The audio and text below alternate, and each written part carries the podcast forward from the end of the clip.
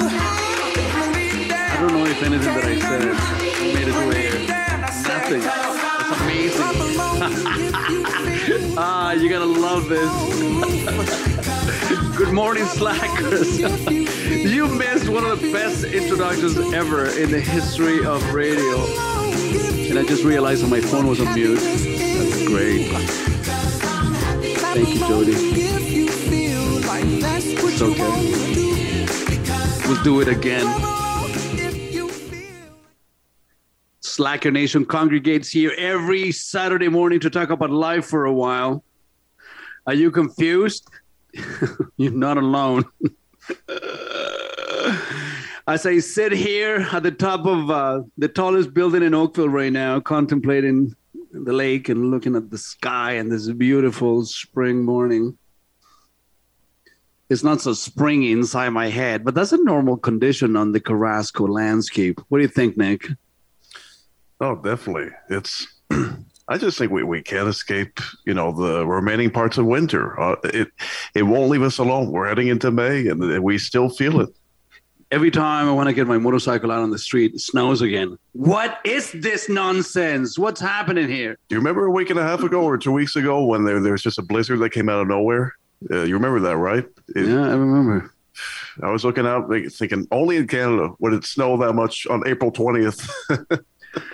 I know. It's a lot of good things about Canada. But, anyways, if you're just tuning in, you're one of those lucky ones that's still alive. Yes, you are alive. You're lucky to be alive. I don't know.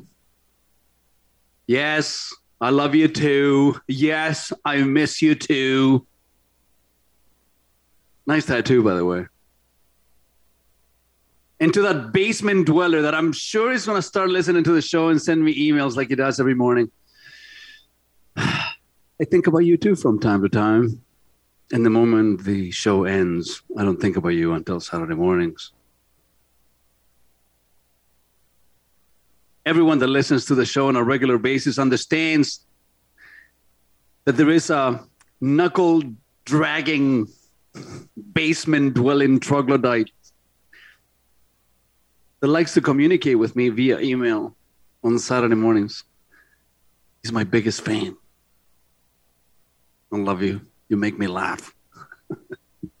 the show is brought to you by Oakville Nissan and Oakville Infiniti, and we are the home of the no commission salespeople. Yes, we're a one price store, and we have been a one price store for the last 13 years. I don't even know if it's okay to say this, but uh, there's an old saying that I remember pioneers always get the arrows. You know, when I started the one price policy about 13 years ago, everybody thought I was nuts. Now you walk into any car dealership and that's all they do. One price. You can call the show 289 275 9600. 289 275 9600 is the number to call. If you're looking at buying a car, selling a car, leasing a car, you're trying to decide what to buy, let me help you. I can help you make a decision if you're choosing between two different vehicles. Call me. I'm ruthless.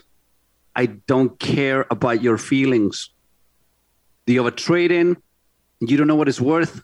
Come and see me. It has come to my attention that a lot of dealers are not paying enough money for the trade these days. I had a listener of the show that came down to see me. He had a RAV4. The local Toyota store gave him $19,000. I put it on TradeRev and we got $26,000. They're like, what? Wait, what? what? What's happening here? I never saw the guy again, but whatever. It's too bad. There's only one condition, though. You need to have a thick skin. That's the only condition to call the Carrasco show. Because I'm going to be spitting facts for you. You know, one of the biggest flex that I know is to show up every Saturday morning and just be me. Just because I can. No pretensions, no pretext, no agenda, just me. And that is a terrifying thought sometimes because you hear things that you normally don't hear coming out of radio show hosts. You know, you hear the humanity on what I do here every day. This is part of my therapy session, believe it or not. You know, I uh, speaking of therapy, I, I need I need to say I'm not gonna say his last name because you don't need to know who my therapist is. But David, uh, I have been seeing this guy for about two years now. Actually, it's pretty much exactly two years. And uh, I believe deep inside that every single human being at some point in their lives will need to go and see a therapist. We worry so much about eating right and staying healthy and exercising every day and you know practicing martial arts and doing all these things for for you to stay healthy and in tune we we don't do anything to tune up our mental health and i'll tell you there's a big difference between having tools to deal with life and having the skills to solve your problems and everything comes from a sudden realization that everything is your fault so long as you believe you're a victim, you will never be able to change a single thing. It's your fault. All of it. All of it. Whatever's happening to you right now, you created it. So long as you think, so long as you think that life is something that happens to you, there is no hope for you, folks. No hope it is a terrifying realization to come to terms with the fact that you are actually in control of your life. In as much as the way that you react to things, because life throws curveballs at you and they can literally bring you down to your knees. And if you're one of those ones, it's okay. You're not alone. You're not that special. It happens to all of us. We all struggle with stuff. But the question is this Are you strong enough to say it's my fault? I caused this. I created this. I have a part in this. Oh, you did this to me. Uh, no, no, no, no, no. Hold on a second. You know, we are so concentrated on the what happened or what is happening to you that we completely forget as to why it happened. And so long as we don't focus a little more and spend some time and effort and heartache and money in finding out the why, the what will continue to happen. This is why I like this show so much because I know we are reaching every single Saturday between 70 and 80,000 slackers across the GTA. I went to the theater this week. I went to see the play Room. Shout out to Greg Walker, by the way. Greggy, I love you. Theater has an interesting effect on me I was sitting there watching this play. And for the first time ever, I couldn't do it. The play was so unbelievably intense that it hit me on a spot that I couldn't deal with it. I saw what was happening on the stage, and uh, I, I couldn't do it. I couldn't. I couldn't go through that play alone. I couldn't do it. So I left before the intermission. Afterwards, I found out there was a movie about it. I may watch the movie one day just to see how the play ends. But um, theater has an interesting effect on feelings, on the heart and the soul. If you haven't done it, or if it's not part of your day to day, or or something that you do on a regular basis, you should expose yourself to it. To hear people talking with raw emotion on a stage is, is cathartic. And I couldn't do it. Um, it if you have the stomach to do it, go see Room, uh, the, the Mirvish, uh, Mirvish Theater Company uh, is playing it right now. I couldn't do it. I can't. Get, I couldn't get through it. So I left. I felt exposed and raw and weak, so I couldn't do it.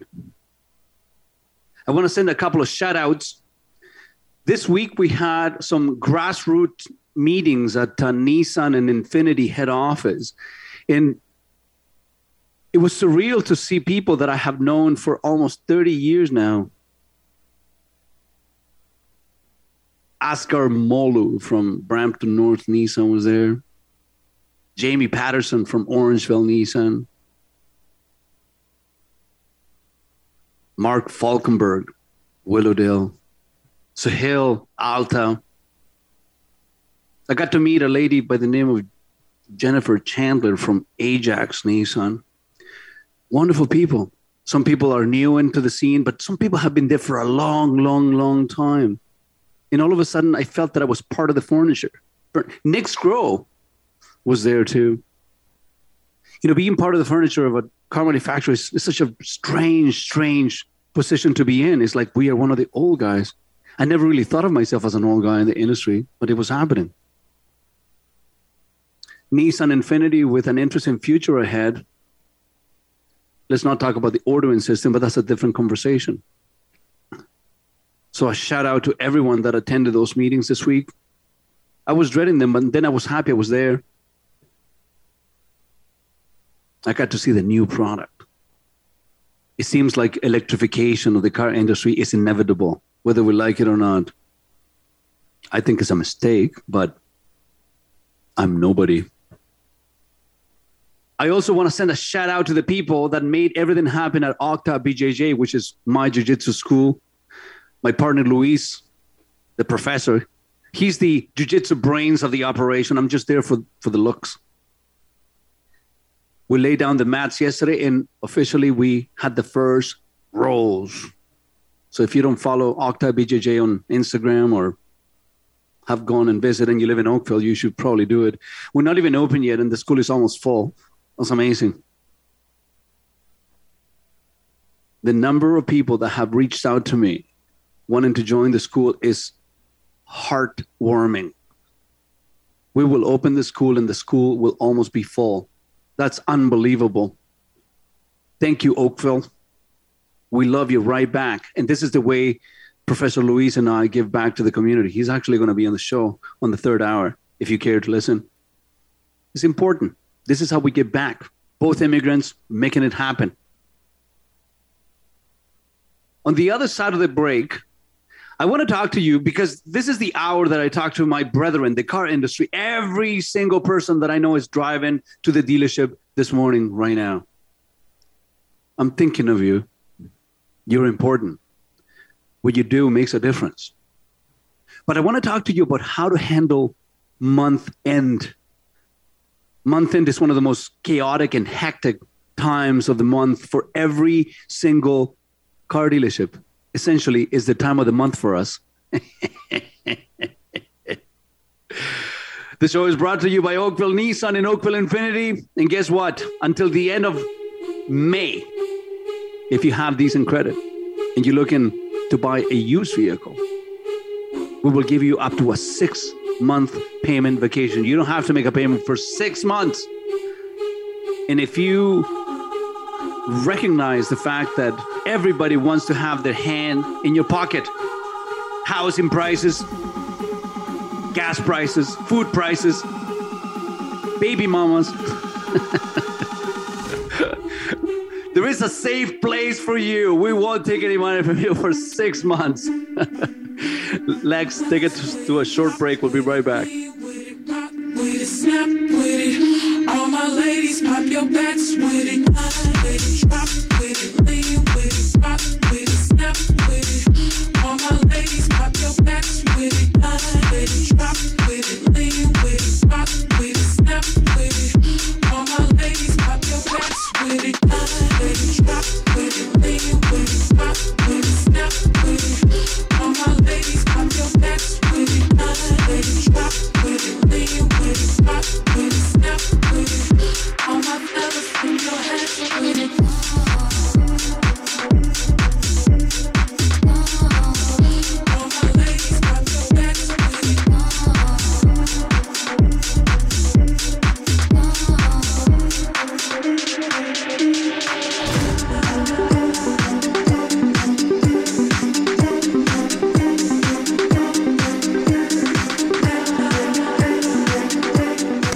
When I cross the street, it's the cars that have to look both ways.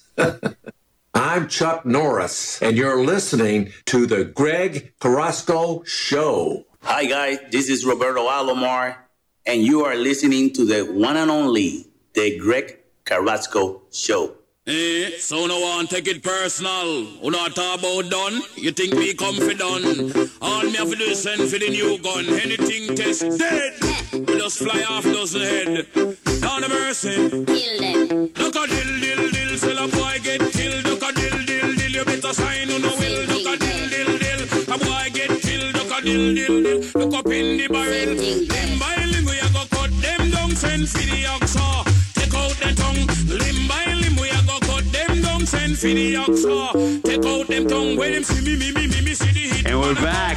See me me me me me say me just can't You're listening to the me, Greg Carrasco Show, wanna come. Blacker See me, me, Nation, as we all know it. can't done. Them one tie, them one tie.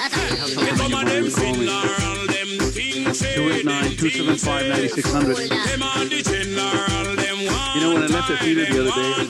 Prince of Wales theaters, I was walking towards my car and I hear from across the street, Slacker Nation. Gotta love that. There's slackers everywhere. Subscribe. If you come by the store, come and see me. I'll give you a t shirt so you can sport it. Then send it to me. I'll, I'll make you Instagram famous. But um, I know that a lot of meetings in the car industry start at 8:30, so I'm going to try to, you know, squeeze a couple of points into this uh, before people go into a meeting because the the, the, people who li- needs to listen to this are often the managers. So, what I wanted to talk to you this morning, and I apologize to everyone that is listening to the show because what I'm about to uh, to talk about is pretty esoteric. It will be understood by a very small group of people. but it can be applied to just about every other industry that uh, is in retail and you go on a month by month selling cycle. What is a month end well executed? So here is the original thought. If you're doing month end on month end, you're doing it wrong. Let me explain. Some of the craziest time of the month, it doesn't matter which dealership you work at, it happens on the absolute last day of month end. Today is the day that everybody is running around, or maybe Monday, depending on the car manufacturer, because sometimes when month end falls on a weekend, then they give you the next available business day. So in this case, it would be Monday. This is the day that all the vehicle registrations need to go through because you need to hit target. This is the day that all the deliveries need to go out because that's how salespeople get paid. This is the day that all the accounting and commissioning needs to happen because all the deals need to go out to accounting. And sales managers and general sales managers need to get paid. That's for sales. That's for the variable side of the operation. For the fixed side of the operation, today is the day that all the open work orders need to be closed. And if they're not, you're going to be carrying a lot of money through the next month. And that does not look good. If today or Monday you are rushing to get everything done at the dealership, you are doing it wrong about 13, 14 years ago, I got into the habit of having a soft close to the month about three days before month end. So for us was Friday. All the deliveries were done, all the RDRs were done, the commissioning was being done. So today and tomorrow is just a bonus. Whatever else we sell today or Monday is just simply a bonus that will be carried over into the month of May. Today is the last day of the month, and guess what? The month closes. It ends. It's finished. That's that's the actual name of the exercise that we all go through. But the number of managers and executive teams at car dealerships across the country and across across North America, they seem to forget that if you go into the exercise of robbing Peter to pay Paul, you will always be playing catch up. So point number two is this. If you're keeping the books open past month end, you are literally robbing Peter to pay Paul. This is something that happens very often, folks. Uh, everybody rushes because you panic. Oh my God, I haven't made any money. The dealership hasn't made any money. We haven't done any sales. We haven't delivered any cars. Uh, people are going to start complaining. They don't have a paycheck, especially if you are a commission based structure, which we aren't at Oakville, but um, that's not the point of this exercise. So you leave the month open you allow for your salespeople to deliver vehicles on the first, on the second, and the third, and the fourth, and uh, sometimes in the fifth of the sixth that will go into the previous month. So they can catch up and deliver it on their pay plans, and they still get paid because we go on a 15 day cycle pay. So you leave the deliveries open well into the next month just to make sure that you make the previous month look good. But this is what happens. You're not making last month look good. You are making the current month look bad because you start on a deficiency. The problem is that many, many general managers don't have the testicular fortitude to say, no mas, basta, halas, stop it. So when month end comes, you should not allow it under any circumstance for anyone to deliver a vehicle the next day. April ends today. Today is when April ends for all business practices. The moment that you make an exception, the exception becomes a rule. What you allow will continue. This is very simple. I posted this on Instagram last week and I got a lot of response from this because it's such a simple thought And someone that I adore said to me once, whatever you permit, you promote. This is even simpler.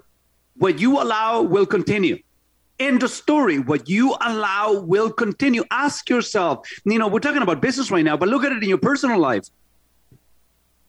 Do you want something to stop? Do you want something that stop to stop happening right now because it's not good? Yes? So why do you allow it? The moment that you allow that one thing is the moment that will forever haunt you. So don't do it. It's called a frame. You need to have a frame of thinking. The third thing that I want to talk to you about is this. If you are doing all the commissioning on month end, I'm sorry, you're not efficient. You are not efficient. The moment a vehicle is sold at a car dealership here in Southern Ontario, and at, at any point for that matter, the the clock is ticking. You should be trying to put that vehicle in the customer's hands as quick as humanly possible. Now, I understand that because of the supply chain issues, there are some time restrictions. Sometimes you buy a vehicle today and you don't see it for months at a time. That's a whole different conversation. And by the way, folks, um, the uh, banks have already uh, raised the rates on financing vehicles. I think that they're up to 5.9, 6.9, and sometimes even 7.9. And uh, we don't see the rates going back down. So if you think that you're going to wait to buy that vehicle until um, business regularize, regulates itself, it's not going to happen, not, not in the foreseeable future. So car manufacturers are not incentivized vehicles anymore. In fact, if you can't see the vehicle, if you can't touch the vehicle that you're buying, there is a very strong possibility that you're not going to get it. Because unfortunately, we are not in a system in which you can order exactly the vehicle that you're looking for. It, it doesn't work that way. The manufacturer produces X number of vehicles, X color for X option code, and so on, and they send it to us. You know, it's like buying a Rolex you don't buy a Rolex.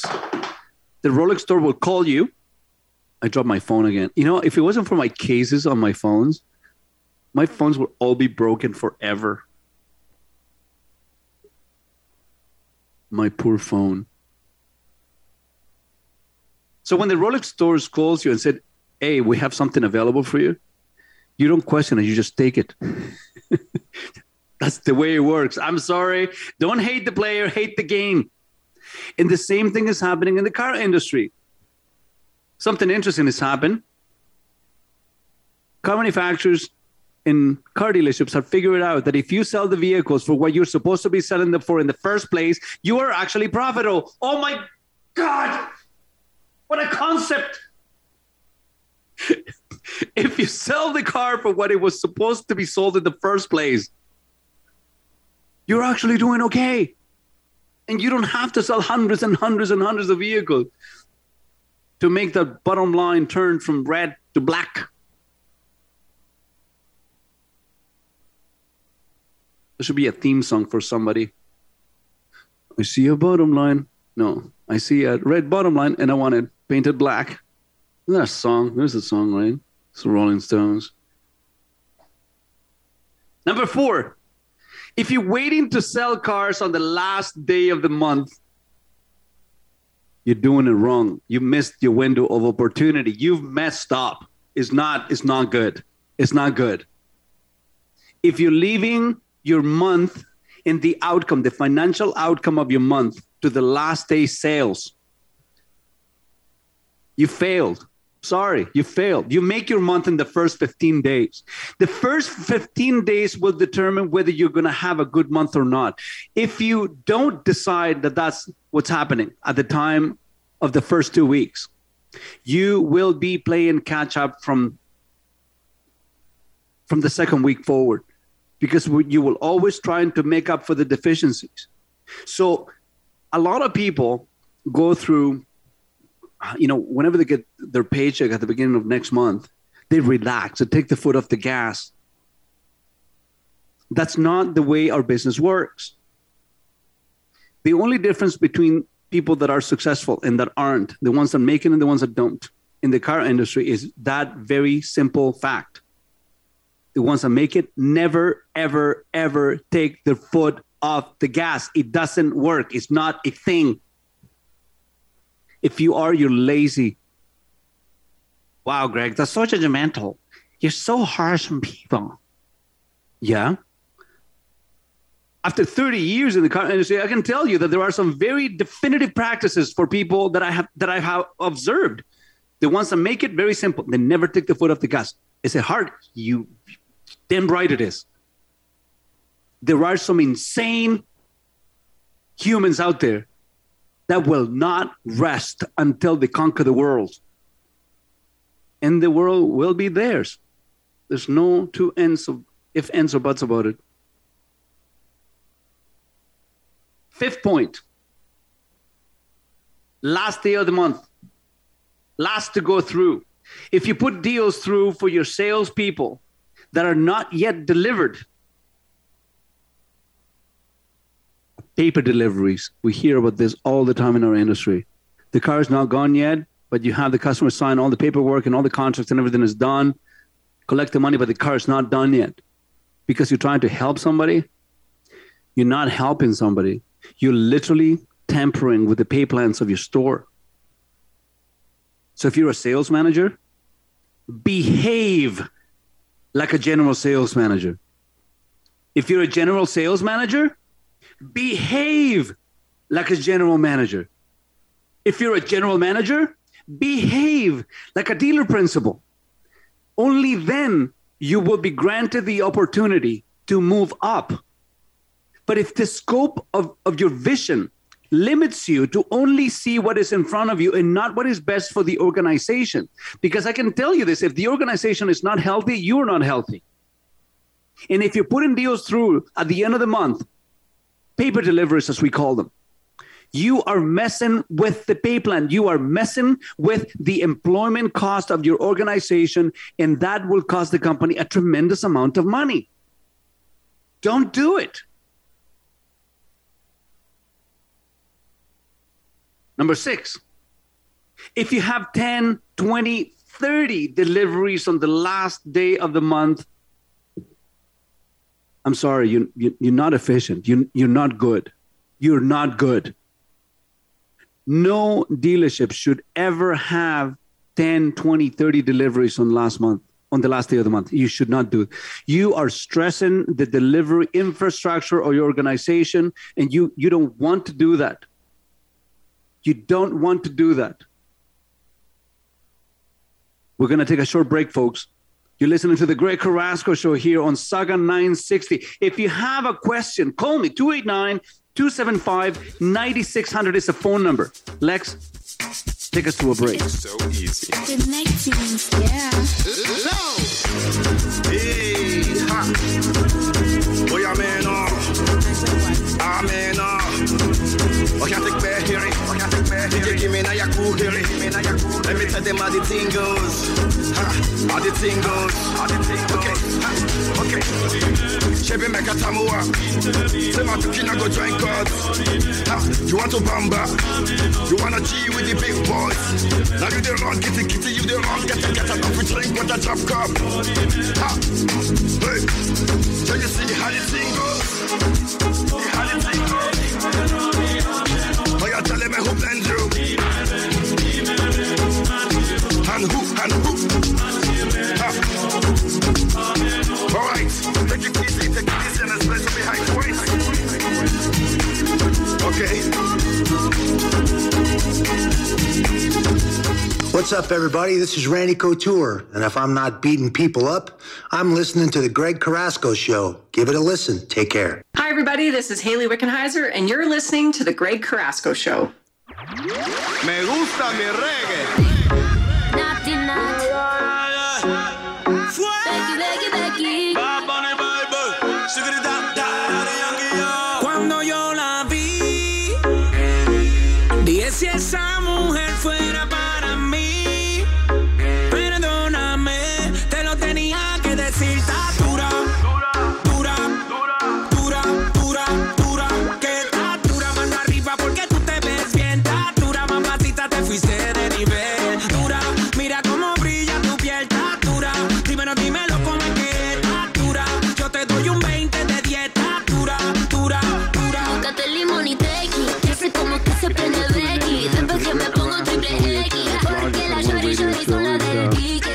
Is a, is a, is a free place for us to have healthy discussions about all sorts of different things. But, uh, you know, from time to time, we need to uh, have some public service announcements, and uh, this is what I'm about to do. One of the most difficult things that we, that we have uh, this day and age um, at, at any place of employment is people. We can't find people to work. I don't even know how that works. I don't, I don't know how that works. I still remember when I first came to Canada, 1989. The first thing I did was look for a job. First thing. I found two. Sewing machine operator downtown Toronto, Supreme Quilting was the name of the place. Man, that place was rough. That was during the day. And at nighttime, I know this will sound crazy. I was a bouncer. I was always fighting with people. I was always a bouncer at Las Brisas nightclub up in Finch and Milvan in the hood. Those who know, know. Uh, we can't find people to work, folks. So right now we have a bunch of openings at uh, Oakville Nissan and Oakville Infiniti. We we are looking for a accounting person, payables, receivables. If you have any accounting background and you want to work your way up in a company, come and come and see me. Send your resume to greg at gregcarrasco.com. We need a parts driver. If you uh, are a driver, if you are working like that at a place and you need a change and you want to work with a super, super chill crew and one of the best managers in Ontario, fixed operations manager. He's an incredible dude, Tom Calspeak. Technical Tom. I love that guy, especially his hair, always perfectly coiffed. You need to send me your resume, a parts person. We need a parts counter person.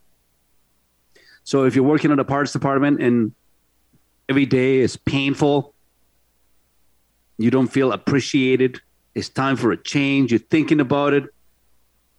This is your chance. If you know somebody that is unhappy wherever they are, tell them to come and see me. Prefer people with no experience.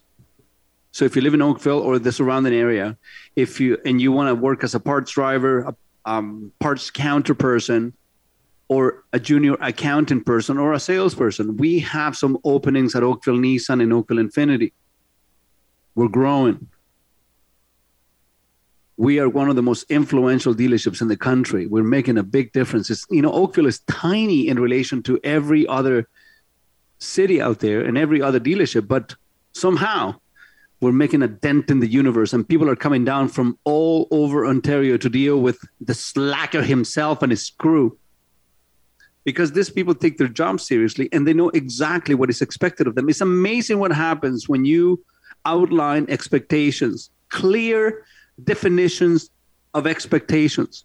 So people know exactly when they are succeeding and you recognize that you're rewarded, you endorse it, and you look after these people. If you don't look after your people, people will look after themselves. Very, very simple people math. And that's what we try to do. So if you know anyone that is in need of a change, and I believe that there is over 60,000 people that work in the car industry here in Southern Ontario. I believe that that's what um, my, my buddy Todd Bourgon from the TADA said to me. Oh, and by the way, uh, we were supposed to have Premier Ford today on the show, but uh, um, I was talking to his aide and uh, we had a scheduling conflict, so he couldn't make it. We're trying to arrange for him to come on the 14th of May, so we're working towards that. And I also know the the uh, executive team at uh, Saga 960 is working on getting Pierre Poilievre to come on the show with me, so we can talk about life for a while. I want to apologize to Richard Syrett because I was supposed to be on a show yesterday and uh, life got on completely on the way and I, I, couldn't do it. If you if you haven't listened to the Richard Syrett show during the week here on Saga 960, you're missing out. The guy is smart. I feel uncomfortable when I'm when I have a conversation with him. The brain power just oozes out. what are we going to do for the rest of the day here? On the next hour, Money Mike is bringing a super important person. Um, as you all know, Money Mike is my personal financial advisor, and many of you have started to use him over the last two or three years. And he has made a material difference in so many of the listeners of the Carrasco show. Um, he is bringing with him quite possibly one of the most important people in his organization. His name is Philip Petursson. He's the chief investment strategist for IG Wealth Management. I mean, this this man has been on BNN. Is uh, he's essentially the voice of IG Wealth Management. And uh, whenever you have a strategist on air, you get to see what happens in the background of wealth management companies. And uh, you know, someone said once that those of you who don't care about politics uh, leave their fate to those who do. And uh, I believe the same principle applies to people who care about their finances. If you don't care about your finance and you're leaving your fate to those who actually do, and this is never a good situation for you to not understand what is happening in the financial markets, what is happening with your money, what is happening with your retirement. And uh, I have always felt that guys have a huge vacuum of knowledge when it comes to managing their own monies we are so afraid of saying, I don't know, that we often miss out on opportunities that we should never miss out on. Unfortunately, and this again is something that we discuss often here, North American society is very, really bad for this, and it, it, it saddens me to no end. We pay no value to the wisdom that we can get from our elders. You know, yesterday, I, the father of a good buddy of mine in a previous life when I used to be married, long, long, long time ago, Mr. Hinton can buy the store. He drives a Maxima and uh, he is 85 years old. And we got into this lovely conversation. I asked him, Mr. Hinton, if you could talk to a 50 year old you, what would you say to him? It interests me because he's 85 and I'm 50. So he's got 35 years on me and he looks good. He said to me, try to retire early if you can, and don't wait to live your life. Are you waiting to live your life? But you see, the decisions that you make when it comes to your finances are going to determine the way that a 60, a 70, an 80 year old you is going to be able to live their lives. So, why are we not paying more attention to our financial future? I always felt that our school system here in Canada did a terrible job educating Canadians, men and, and women, how to deal with the future. We live in such an immediate world in which the news cycle goes every six hours, in which we are confusing fame with importance.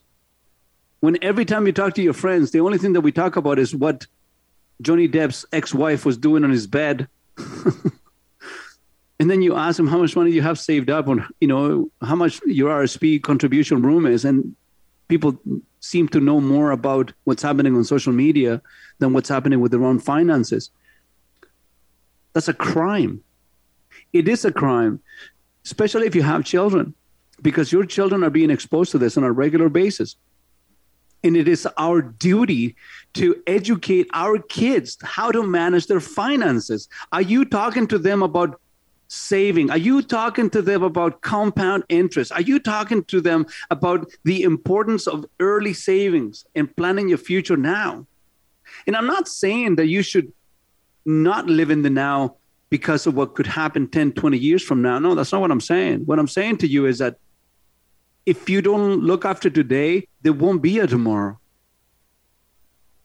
I have had this conversation so many times with people that I love if we can't do our today right, there won't be a tomorrow. There won't be a next year. There won't be a rest of your life. So when we bring important people on the show, like this gentleman that's coming, it's something that we need to pay attention. We need to be mindful of. Have we prepared for what the future may throw at us? Because we never know. And as Professor Jordan Peterson says, it can always get worse. Trust me, it can always get worse. The question is this Are you ready? Are you prepared to handle whatever may come your way? So that's why we have our money hour. We all know that money is not how you get happiness. But you can park your G Wagon right beside happiness. That would make a lot of people smile. Right, Lex? so today is about growth. Today is about embracing life on a day to day basis and making the best of it. Today is about silver linings. We even changed the tone of the songs today. There were some happy songs going on. if you're just tuning in, folks, you're listening to the Greg Carrasco show. The first hour is always dedicated to the car industry because that's where my area of expertise is. And um, if you are looking at buying a vehicle, regardless of what brand that is, yes, I run Oakville Nissan and Oakville Infiniti. Those are my two stores. But you need to know something. The industry has changed. Don't go into a dealership today and try to negotiate. It's not going to happen. It's not a thing anymore. Don't try to go into a dealership and say, if I pay you cash, will you give me this? Cash is not a good thing at a car dealership. The chances are that they'll turn you down. Dealerships have the right to not sell you a vehicle cash if they don't feel like it. It's their, it's their business, it's their model. And if you don't like their terms, you can also walk away and just go somewhere else. You're not obligated to buy a vehicle from them. They're not obligated to sell you a vehicle. They don't have to. This is a, it's a mutually agreeable exchange. And if the terms are not favorable for either one of you, you don't have to do business with each other. End of story. You can read more into it if you want to. If you want to complicate your life and make it miserable by choice, sure, you can do that. But the one thing that I need to tell you before we go into a break is this the shortage of vehicles is not going away. Please believe me when I tell you this, folks. If you're looking at buying a vehicle, don't wait. It doesn't matter what you buy. You don't even have to buy the vehicles from me. It doesn't matter what you're looking at, whether it's a Toyota, Honda, Mazda, Volkswagen, Ford. It doesn't matter. Hyundai. I heard the Hyundai stores are selling cars into 2023. Cars are pretty much sold out. So if you walk into a store and you cannot touch the vehicle, then you're going to have to be prepared to wait. If you're waiting for the car to croak, if you're waiting for your car to collapse in order for you to go out there and try to buy something, it's too late because we cannot provide you with new inventory. That's why a lot of people are buying used cars. Used cars are there, they have to be. And when you're buying a used car from our store and you got good credit, you don't have to make a payment for six months. That's a payment vacation. In a time in which there are no offers to be had by anyone, there are no special rates, there are no special incentives. When a dealership steps up and give you a six months of no payment, what? You should take advantage of it. The show is brought to you by Oakville Nissan and Oakville Infiniti. Lex, let's go to a short break and we'll be right back with Money Mike.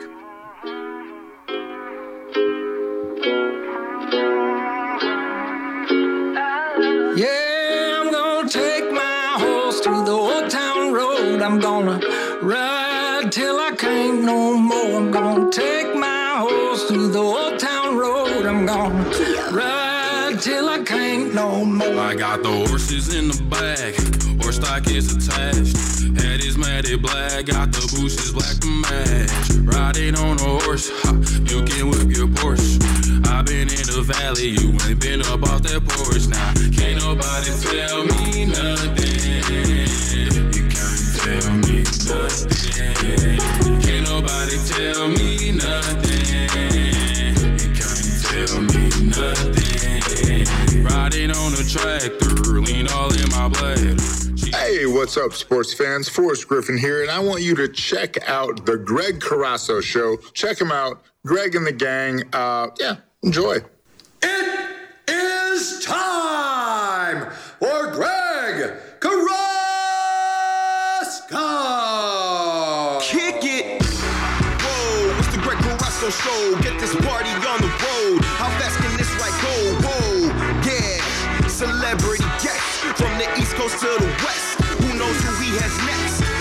Carrasco, trending Twitter like a bomb. Tens of thousands on his lawn. He's even followed by your mom. What? Broadcasting live. Here is your warning. The topics are flowing every Saturday morning. Car talk like Sherlock. The guy knows wheels like a Dow stock. Movie talk on a boardwalk. Shoot facts like a tomahawk. So entertaining. Turn up the station. There's no more waiting. The show is beginning. It's too late to escape. Let's go. Here's your host, Greg Carrasco.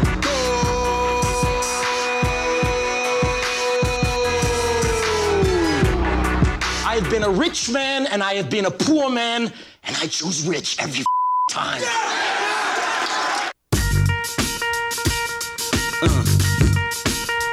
Uh-huh, yeah. About the Benjamins, baby. Uh huh, yeah. About the Benjamins,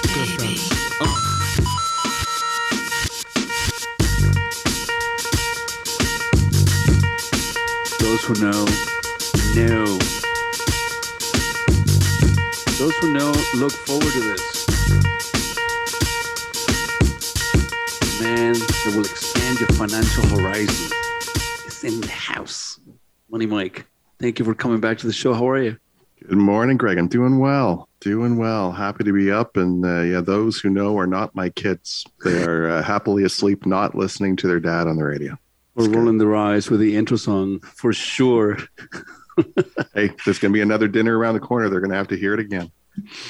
Uh, folks, if you are just tuning in, you're listening to the Greg Carrasco Show. Although we are the largest automotive radio show in the country, we do bring some heavy weapons here to hijack our future in, in the best possible way that we can do it.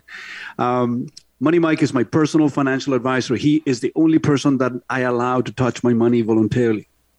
There are some other situations that I cannot help, but we will not talk about that today. Um, if you need to reach Money Mike, you can reach out to him on moneymike.ca or you can call him after the show at 905 320 6762. It's probably the most important phone call that you will ever make. Actually, one of my friends, uh, Cam, asked me for your contact. Did you, did you talk to him, um, Mike? I can neither confirm nor deny. Okay.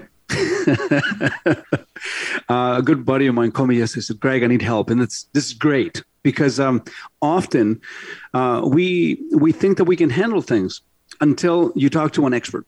And um, I believe today you brought an expert with you, Mike. Can you tell me who this special guest that we have with us on air this morning is?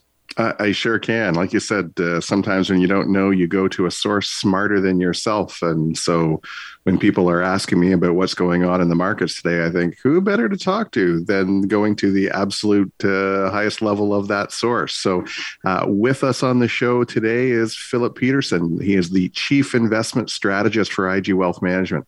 Uh, just to give you a bit of his back, very little bit of his background. Mm-hmm. Um, he's responsible for leading investment strategy throughout our organization and providing advisors and our clients with market research and economic analysis, but in a in an approachable way, in, a, in an understandable way.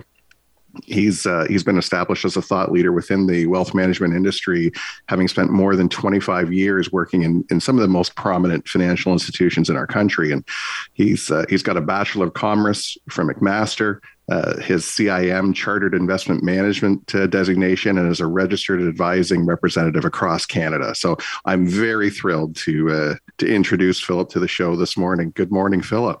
Good morning, gentlemen. Thank you for having me on. It's my great pleasure to be here with you. That was a big introduction there, Philip. I, I feel uh, that uh, I, I, couldn't add any more. And uh, it sounds like you're very, very important. And uh, so you, you know, whenever you have people that have influence over the lives of many, um, you know, it's something that we need to pay attention to. Uh, and I know that this is not part of the script and part of the questions that, that we had prepared for you this morning, but um, how do you handle that sort of responsibility? Because um, you strategizing on on especially on finances, it must be a tremendous amount of pressure on you. How do how do you manage that? Well, it's a great question, and, and when you think about it, you know, money seems to be such an important aspect to our lives. I mean, obviously, you can't do anything, or there are limitations to what you can do without it. Um, but when people think about it, it's it finances our homes, it finances our education, it finances our retirement, and so the way I approach it really has to be somewhat dispassionate and not discounting the importance of it to individuals, but really thinking about it in a way that takes takes emotion out of the investment strategy process and really focuses on the data and, and the experience garnered over you know 25 years uh, and really help people understand what is happening in the markets so that they themselves don't make a mistake that is detrimental to their future. It's, it's interesting that you say that because um, in in our industry, I'll, I'll, I'll, draw a correlation. Whenever we hire somebody that loves cars, they, they don't do particularly well, and uh, the the notion of the moments the feelings get involved, logic is the first victim, and uh, when it comes to money, the, your emotions get involved. There will mistakes will be made.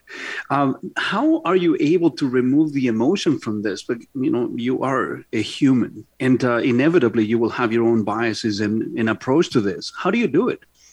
Uh, you have to be a data nerd. I think it really what it is what it comes down to. You you just absolutely have to geek out on the numbers, uh-huh. um, and and almost ignore the the the percentages of the market and doing it when they're up or down. I mean, there, there, are elements to that that you have to pay attention to because they can tell you things. But I think if you trust the data, uh, there, there's simple rules. Greg, I, I, follow a few rules. One is vanquish fear and panic, right? So you mm-hmm. really have to put aside you know panic or fear that turns into panic because that's when we make mistakes.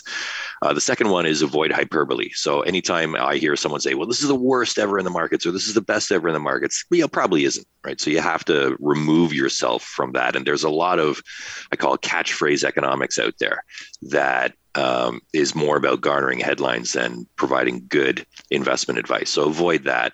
Um, and really, it is respect the data. The data tells us a lot um, use multiple sources, uh, cross reference and, and, corroborate everything that you see, uh, mm-hmm. uh, confirm it.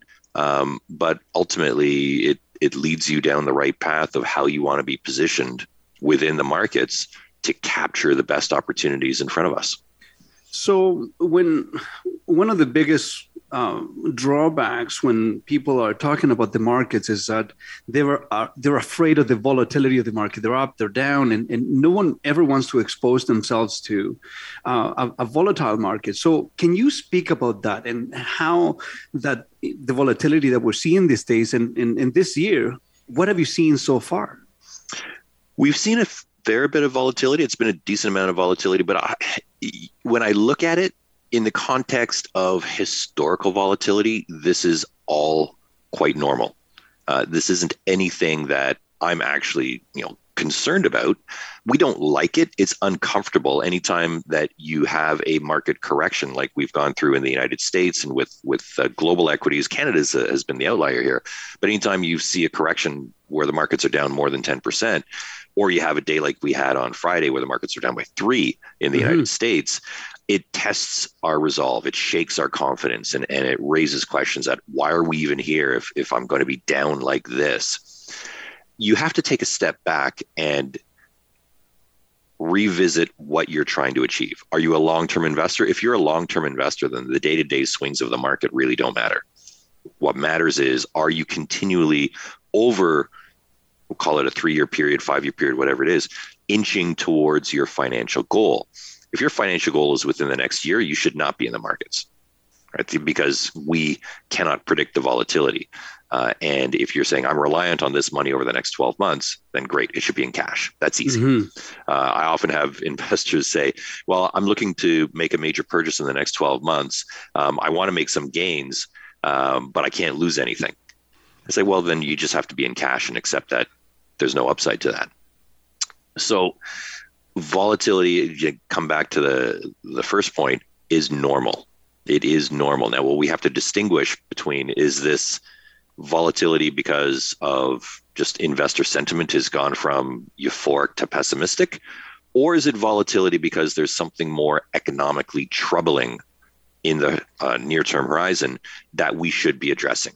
Right now this is more investor emotions that's moving the market not economic fundamentals so, do you think that inflation, because we're seeing inflation rates that are higher than they've been in 30 or 40 years, um, how does that affect the the sentiment that the general population has towards the market, and and where do you see the interest rates, you know, playing a factor into this?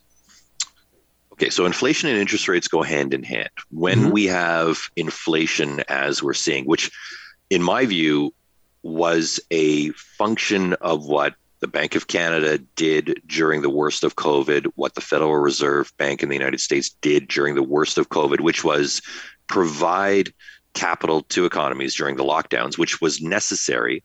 But the consequence is going to be higher inflation. So, what I mean, Greg, is the amount of money in circulation in Canada increased by about 25% from 2019 to 2021.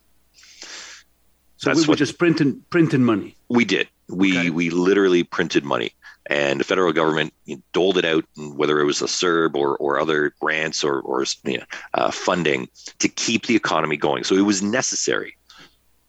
Otherwise, the consequence could have been uh, an economic depression potentially. Would you say that uh, Canada uh, put the Keynesian uh, economic principle on steroids for the last two years? Oh, absolutely, but not just Canada. I would say I would say most uh, governments and central banks around the world did it. The total amount of of call it liquidity, but you know, capital into the global economy through 2020 and the first part of 2021 was 16 trillion dollars. Trillion with a T, and uh, that's just a massive amount. But so, what's the payback?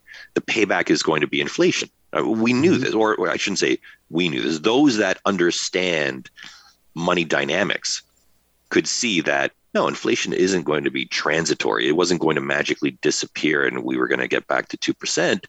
If you increase the money supply to the extent that you did, you are going to see higher inflation. We've seen this going back to Roman times, right? You devalue your currency, you have inflation. Um, so when you have that now, what the Bank of Canada needs to do is remove the emergency stimulus that was necessary in 2020, but no longer necessary in 2022. That's why interest rates are going up.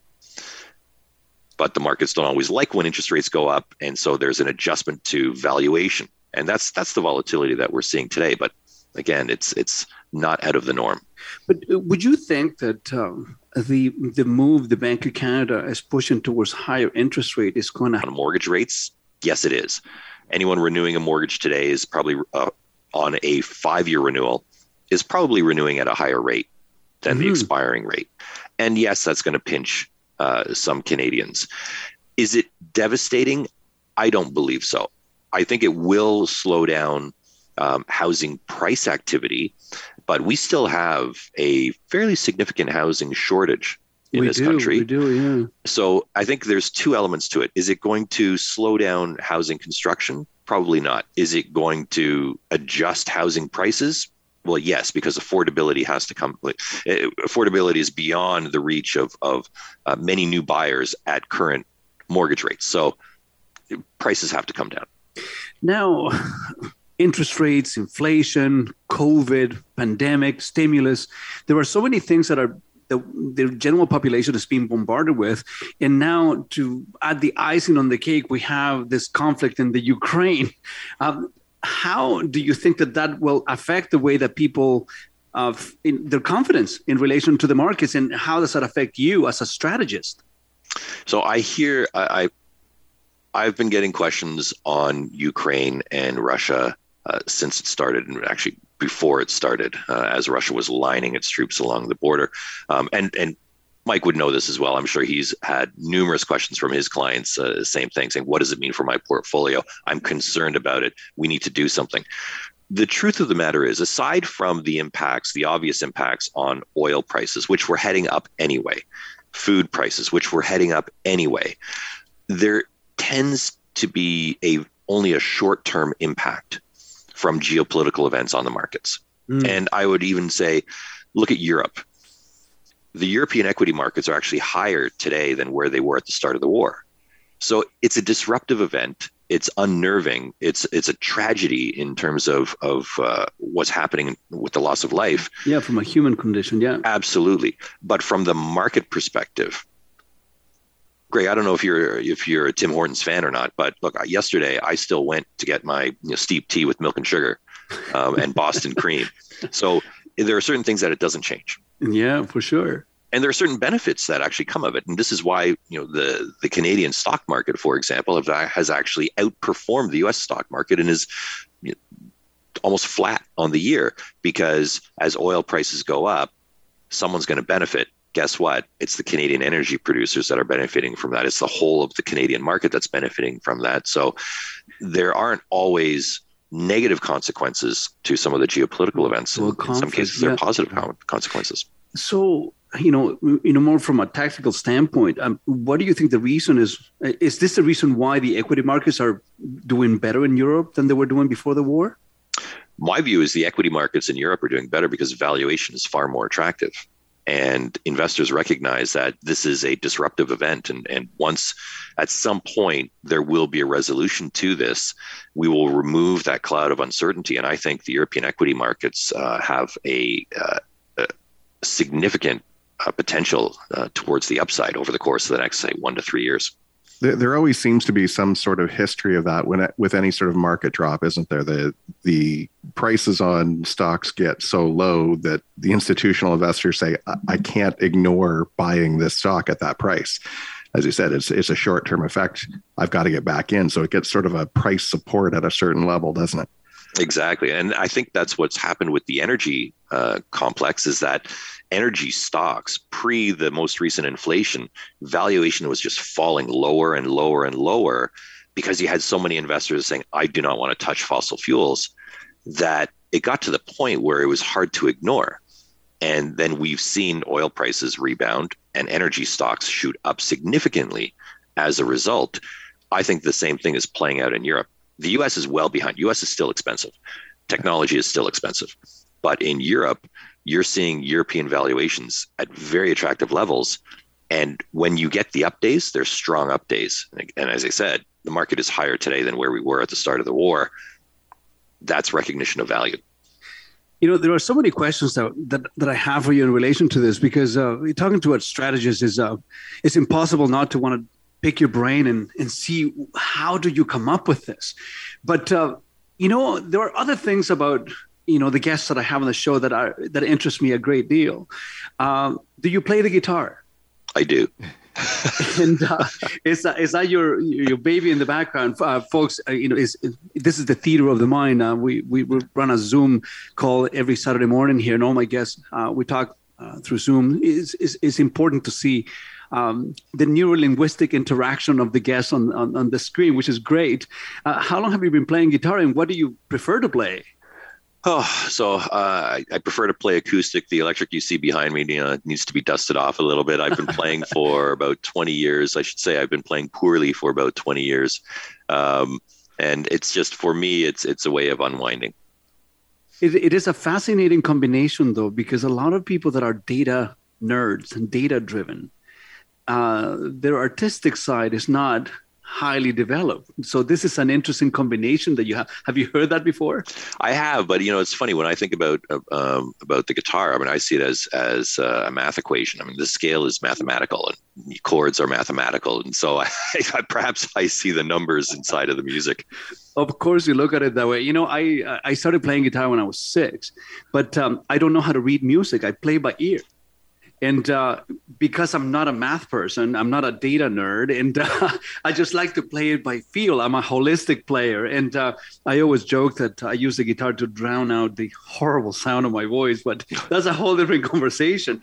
Now the other question that i have for you that poster the stockholm in the back. Yes. Can you tell me what that means oh it was actually um, a gift from uh, my father-in-law. So my wife is was born in Stockholm. Uh, uh-huh. Grew up in Canada, but born in Stockholm. Her dad uh, grew up in Stockholm, and um, so we took the family back there. There was a bit of a family reunion, I would say, maybe ten years ago. Uh, and as just one of the, I would say, souvenirs, you know, uh, my father-in-law brought that over one one day and said, "Here you go, as something to remember Stockholm by." That's awesome. How long have you been doing this? I mean, at, at what point in your life, uh, you know, you as a, as a human decided I'm going to get into finance, and I think that I have the aptitude to to lead an organization. And, and I know that often that happens organically, but uh, how long have you been in the industry? So I've been in the industry 28 years now, and I would say I fell into it by accident. To be honest with you, when I came out of university, I wanted to get into consumer packaged goods. I wanted to, you know, um, market toys and, and or beer or, you know, um, uh, work for one of the big uh, big companies like Procter and Gamble or, or uh, Kraft General Foods at the time. Um, but I also came out of school when uh, there was a pretty. We were just coming out of a pretty bad recession in Ontario uh, in the Mhm. early '90s, and there weren't a lot of jobs. The Rae days, I remember. Exactly, and I was a new of immigrant at the time, Oh. so I know what you mean. Exactly. It was it wasn't a great time to be graduating. It wasn't a great time to be looking for a job. Um, and so I just fell into it, to be honest with you. I was working I started working for an advisor. And then from that, um, uh, kind of mo- meandered through the financial services realm. I, I worked on the marketing side, I worked on the sales side, I worked on the institutional uh, side. And then it was about, uh, call it, I would say 15 years ago or so, um, kind of started shifting towards strategy. And again, it was something that I just kind of fell into. Mm-hmm. Um, and through that, I had a, a number of really, really good mentors that I had been influenced by, I have been influenced by in terms of developing a process for understanding what's going on around the world. That's what I've been doing for the last uh, 15 years, or certainly almost the last half of my career. And it's getting those 10,000 hours of expertise so that uh, you have some confidence in in the forecasts, recommendations, insight that now I present to consultants and clients. The Japanese have a term for that. It's called the shokunin. You know, whenever you achieve a level of mastery after the 10,000 hours, eh, only then you can claim mastery of any sort. And, you know, I- it's, I like to think that I'm a student of the car industry and uh, I spend so much time talking about cars that from time to time I welcome questions that aren't so much about that. Uh, and it can get tedious at times. So whenever you go to BNN or you are in any TV channel, they ask you all sorts of very insightful questions about the markets. And we're going to get back to that. But um, I also like to know the man. So here's a question that I ask most of my guests What are you reading right now? Oh, to be honest with you, um, other than and research reports, uh, I haven't been reading a lot on it, and I need to get back to read a book. And I have about three books uh, to to continue to work through. But one that I thought was quite interesting, I'll just mention to you, is called "The Ends of the World." Okay. and it's it really covers the uh, five mass extinctions of um, what uh, of the Earth that have happened over over many years, and and it draws the correlation to what's happening or the, or the comparison to what's happening right now, where the uh, the five la- mass extinctions that have occurred in the past really occurred because the carbon levels got too high uh, on Earth, and so the the message in the book is that we're headed there. If we don't change what we're doing, we're headed there, um, and we're gonna. And the mass extinction doesn't happen overnight. It happens over thousands of years, but eventually it happens. And so that's that's one that I, I want to continue to pick up and finish. Fascinating, folks. If you're just tuning in, uh, we have a super, super smart and important person on the show. His name is Philip Petursson. He's the chief investment strategist for IG Wealth Management. And, uh, you know, he decided to join us today with Money Mike to dissect, to explain, to, uh, to explore what's happening in the marketplace right now. And, uh, if if you if you have any notion of what's happening of our financial reality, this is a very very important show this morning. The show is brought to you by Oakville Nissan and Oakville Infiniti, and as you all know, we are the home of the no commission salespeople. We're going to take a short break, and we are going to continue with this conversation. Lex, take us to a break, and we'll be right back.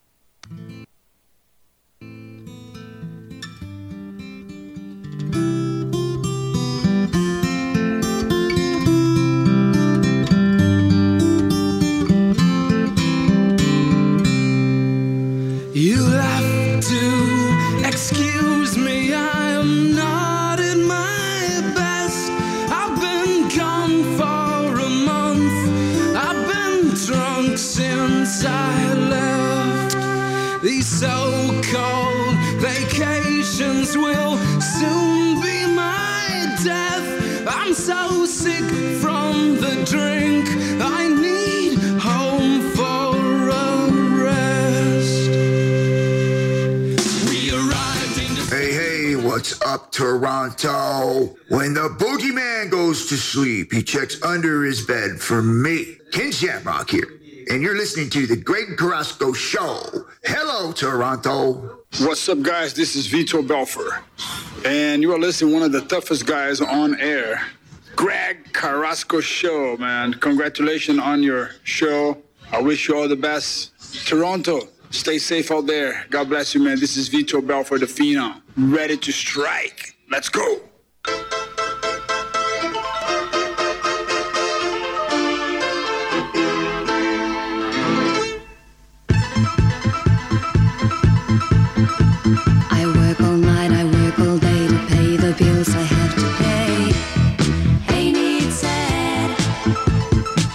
There never seems to be a single penny left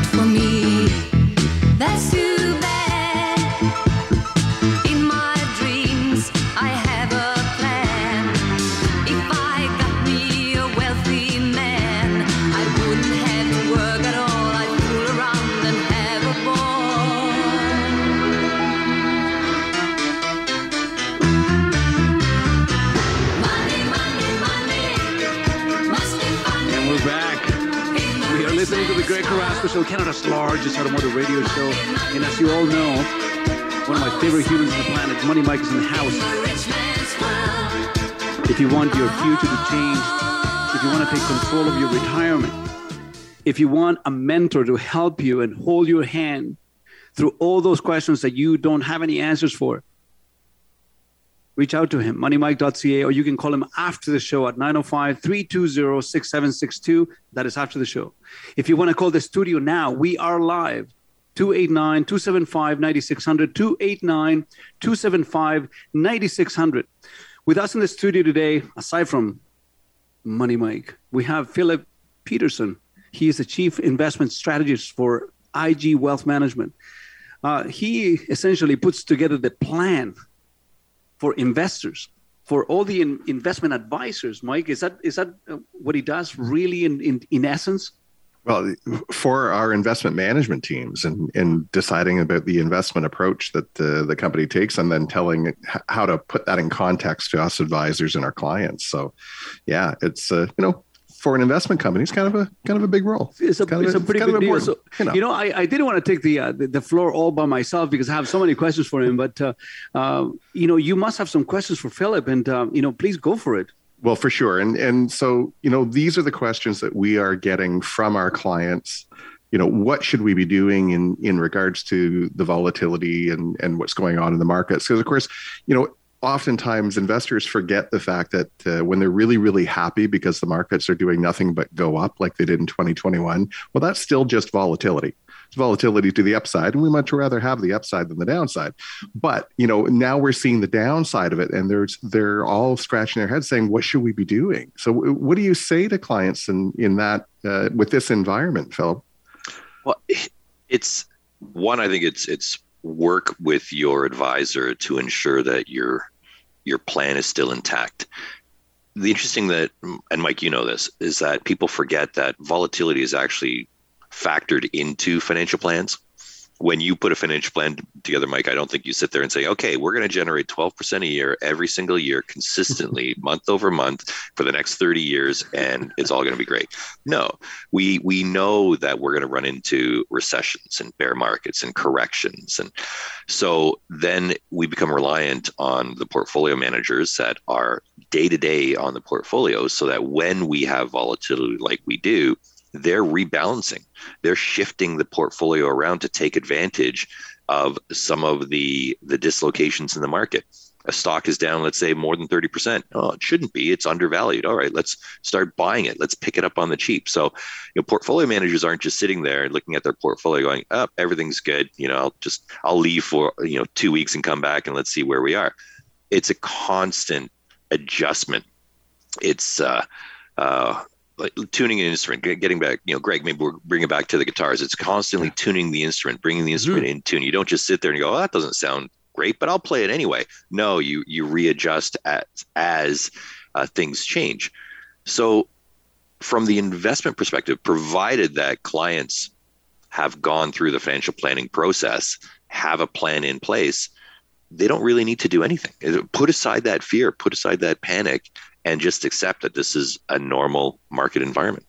Uh, and that's you know it's interesting. You had made a comment early on in the show that uh, obviously resonated, and you said, you know, if this is not money that you need in the next twelve months, um, as you said, when we're building financial plans with our clients, it is goals based financial planning, and you know when someone says, "I'm looking to retire in twelve years," or "I'm already retired," and you know I'm 72, I- I'm going to be around for another 15, 20 years. Um, when you go through a market like this, all of a sudden their goal didn't change. The goal didn't say, well, no, actually now I think I need to spend all my money in the next year.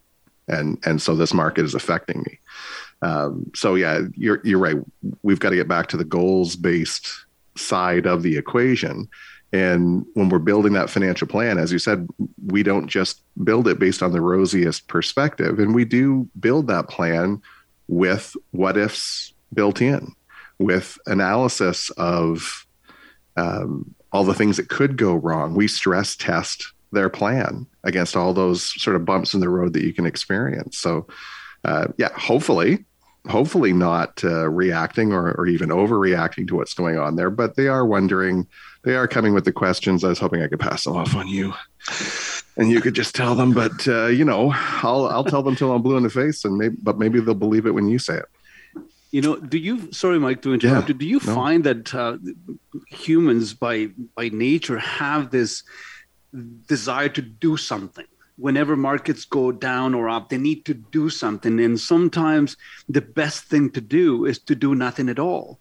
Is this something that uh, that you guys apply when it comes to advising people on their financial plan?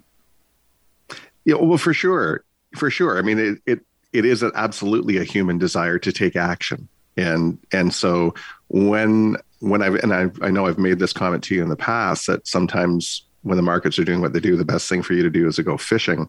Um, it's not to say to literally you know turn a blind eye because as Philip pointed out, the portfolio managers are doing their job day in and day out. Uh, it's it's the client's knee jerk reaction to make changes that can sort of take away the ability of portfolio managers to do what they're doing on the portfolio side.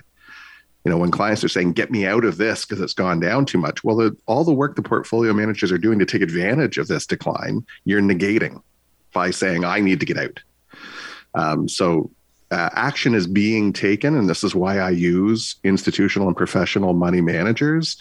Um, but sometimes your side of that equation is to do nothing. hmm So you must have another question for him right now when it comes to seniors. I was talking to you during the break, and you you brought seniors up. You know, there's a lot of seniors that listen to the show. So ask the question. Yeah, let's because see. yeah, that's that's that's a big one because seniors, retirees, even those on the verge of retirement, Mhm. they're definitely the ones who have the, the greatest fear that this is going to adversely affect their plan. And you know, does does the advice change, uh, Philip, from the investment strategy side um, when you're at that stage of life? the the short answer is no it doesn't. Um, we believe that in as we're approaching retirement and i get this question all the time i'm five years away from retirement what should my portfolio look like? Should be the same.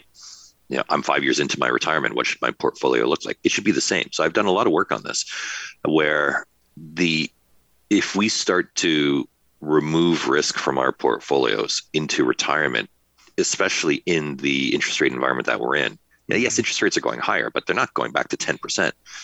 What you'd end up doing is you increase your risk of shortfall. So, what I mean by that is you increase your risk of running out of money. Hmm. And I've, I've done a lot of work on this in the past. And yes, it's uncomfortable. And retirees saying, I don't have any money coming in. This is it. This is my pool of capital. It just fell by 7%, 8%. Okay, yes, we're back to where we were last March. So imagine, you know, would you feel the same if the markets just went sideways for a year? Would you be having the same conversations?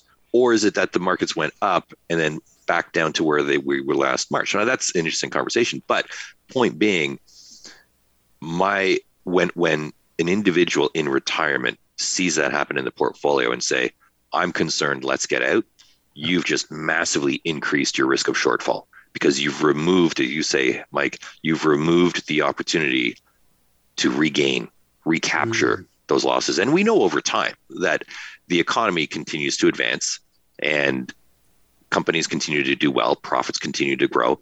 The volatility is temporary. The value created tends to be a little bit more lasting.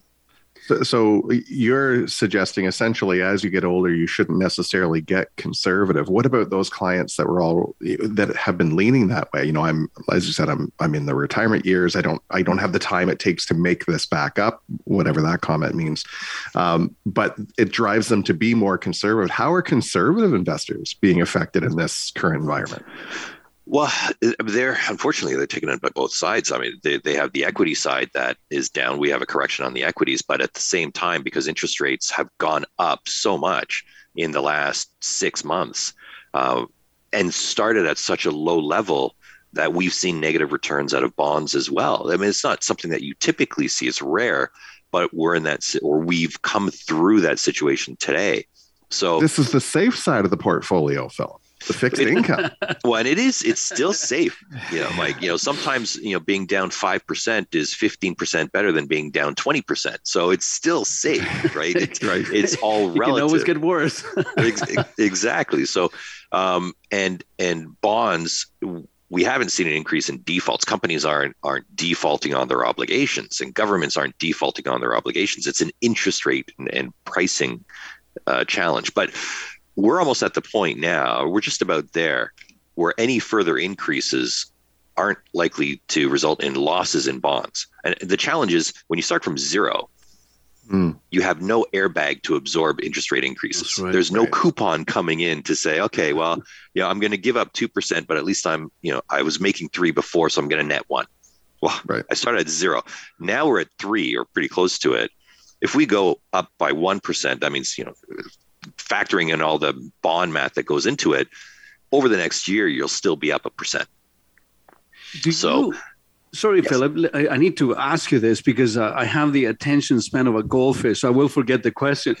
And, uh, you know, do you think that the Canadian consumer by and large has been spoiled with low interest rates that are artificial? For the most part, they don't exist.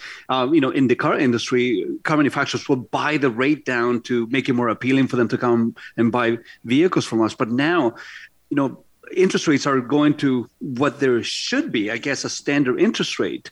Um, do you think that the Canadians, um, the Canadian mindset is kind of getting realigned today?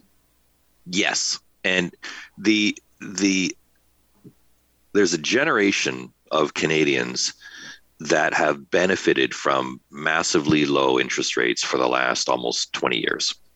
Um, and I'm thinking like the, the millennial generation has never seen inflation, has never seen interest rates really above two and a half percent in this country, um, and mortgage rates certainly not above five percent for quite a long time. What we just came through was a massive transfer of wealth. Now, it might Mhm. seem odd, but think of it this way: we have a generation that were able to accumulate wealth you know, because of low interest rates, you know, buy homes, buy cars, buy whatever, at the cost of another generation that was sacrificing income because interest rates were so low. Now we're going the other way. You know, we're we're right now probably at that inflection point where one generation that leaned on wealth or leaned on on debt as a means of of accumulating things, they're going to start to have to pay the price for it. Versus another generation that suffered through low interest rates for a fairly lengthy period of time. Now they're going to start to see higher interest rates, higher income out of bonds. That's that's very interesting. And you know, Mike, I want you to ask that cryptocurrency Mm, question yes. after the break. I know we need to address it, but uh, we're going to do it after the break. Uh, after the break, folks. Uh, if you just tuning in, you are listening to the Greg Carrasco Show, Canada's largest automotive radio show, and uh, this is the Money Hour. Money Mike is in the house, and uh, uh, Philip Petursson, the chief investment strategist for IG Wealth Management, is here with us answering all the questions. And uh, I also have a question from my friend Greg Walker that I will ask on the other side. Lex. Sounds Let's good. take a short break and we'll be right back.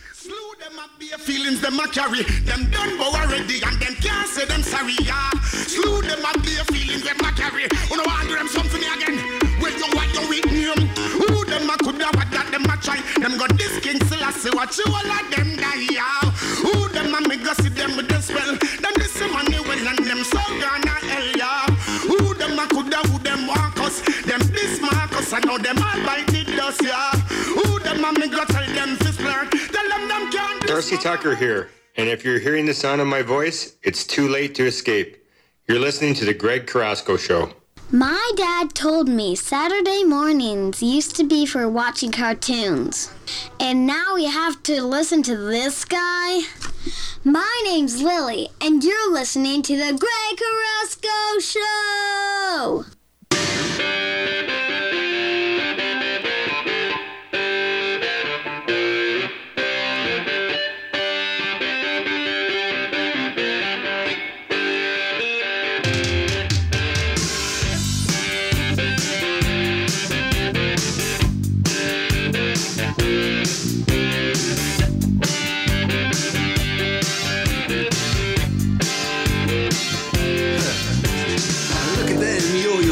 That's the way you do it. You play the guitar on MTV. That ain't working, that's the way you do it. Money for nothing and your chicks for free. And we're back. Now that ain't working. You are listening to the Greg Carrasco Show, Canada's largest automotive radio show with Money Mike in the house, and uh, a very, very important person, Philip Petursson, Chief Investment Strategist for IG Wealth Management. We had a question from my buddy Triple G. He wants to know how long will these buying opportunities last? Will they last long? Uh, that's a good question, Philip. What do you think? Great question. I, no one has the perfect answer, but I'll, I'll give you some some uh, optimistic viewpoints. Um, given the volatility that we've seen, there have been a few signs that we could be near the bottom. Now we don't know when the bottom comes uh, until well after the fact, but uh, typically the average correction, and I do think this is a correction, not going to materialize into a bear market. I don't see a recession coming over the course of the next 12 months. So if this is a correction, the average correction tends to be about a 14% drop in the marketplace, and we're we're right around there now. The duration or the length of time of a correction, going back to World War II, tends to be just over 90 trading days, which is about four and a half months. So you know we're right in that that spot there too.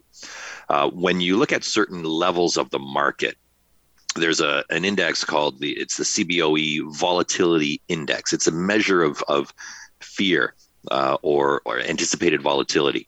When that breaks above 30, as it did this week, that usually marks the bottom of a correction.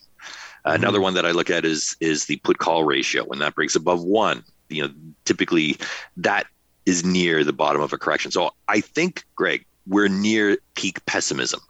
And I'll say this, you know, Mike, I want to almost ask you this because I have been inundated with requests to speak to clients about what's going on in the market. When that happens, we're usually at the bottom of a correction.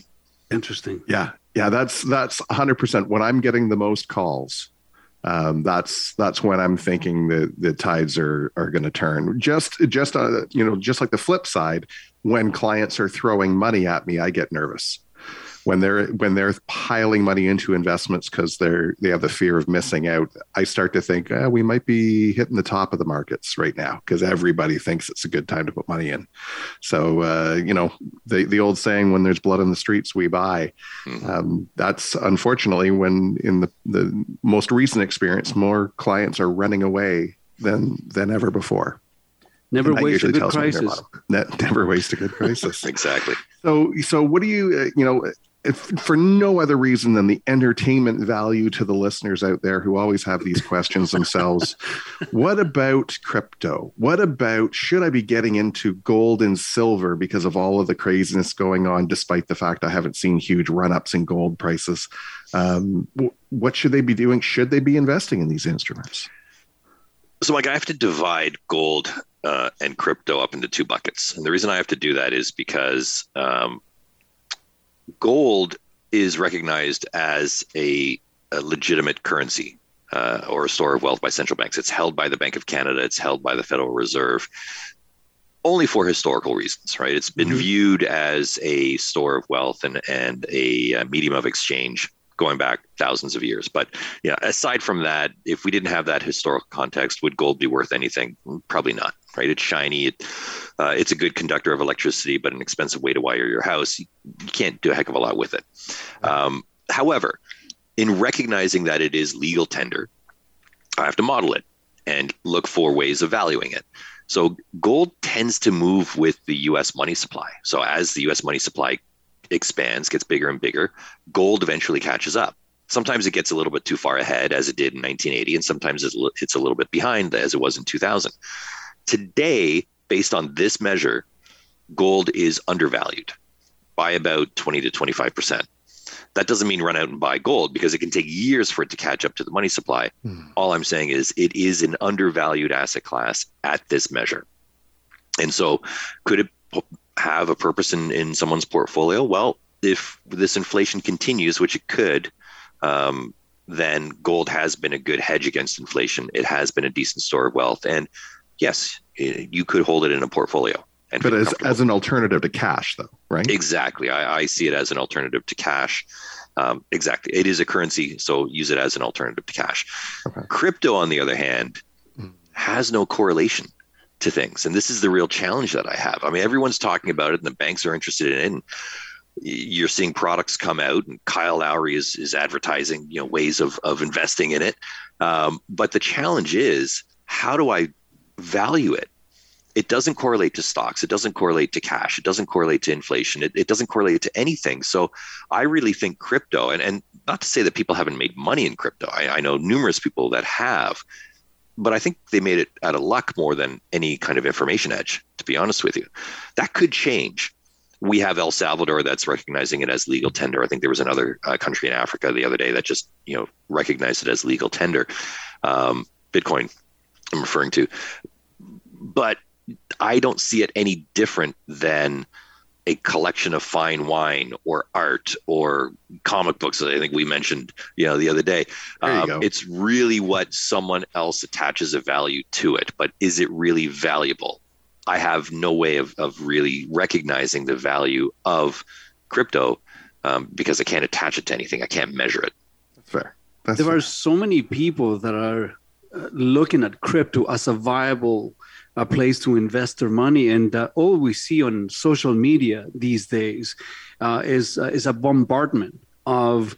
Uh, people asking you to invest into crypto, and whenever there are celebrities endorsing something, I always get worried about it because uh, when we're using influence uh, of something so subjective as that, uh, as a as a benchmark for us to make decisions is uh, is always a scary situation. But uh, what an interesting uh, conversation today, folks! I, I, I thank you, Mike, for bringing uh, Philip uh, to the studio today. And Philip, um, it was great having you on on the show here and having this conversation. I mean, there are so many other questions that we need to ask you.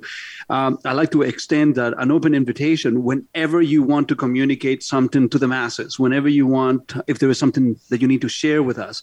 Uh, Mike, you can bring uh, Philip anytime. Philip, uh, thank you so much for joining the show. It's been a great pleasure and a wonderful conversation. I look forward to the next time we can do this. Thank you, Philip. Thank you so much. That was Philip Petursson, the chief investment strategist of IG Wealth Management, uh, and Money Mike was with me on the show. Money Mike. Uh, Pleasure as always. Again, it's amazing. Thank you so much, folks. You are listening to the Greg Carrasco Show. We are Canada's largest automotive radio show, and uh, we're going to take a short break and regroup. Uh, Lex is going to take us to a short break, and we'll be right back.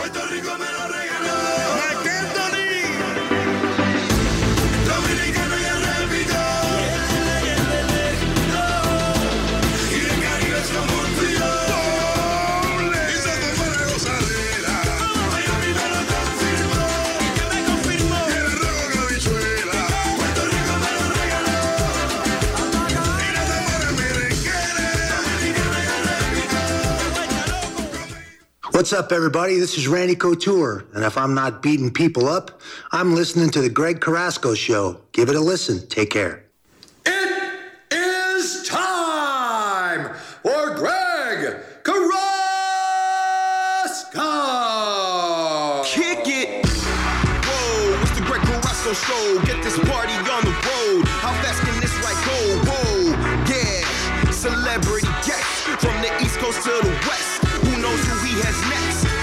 Carrasco, trending Twitter like a bomb. Tens of thousands on his lawn. He's even followed by your mom. What? Broadcasting live. Here is your warning. The topics are flowing every Saturday morning.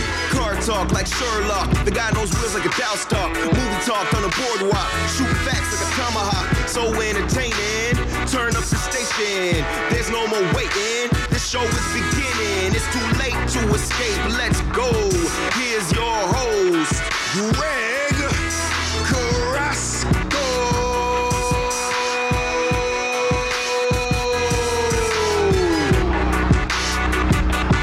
Slackers, we are back. Man, the show is going back, going by so fast this morning. That last hour is pretty intense. I always feel awkward when I have important people on the show. It's like I forget to speak. it happens to me. It's performance anxiety.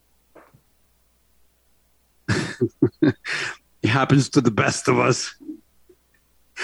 The show is brought to you by Oakville Nissan and Oakville Infiniti. Those who know, know that those two stores are probably the absolute safest place for anybody to go and buy a new or used vehicle, period.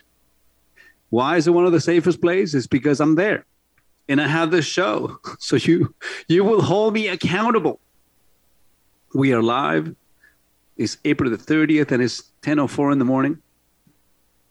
This is the hour of the grievances. So if you have a beef, an issue, a concern, a question, if somebody's bothering you, if your wife is getting in your nerves, if your husband is tossing his socks around the house,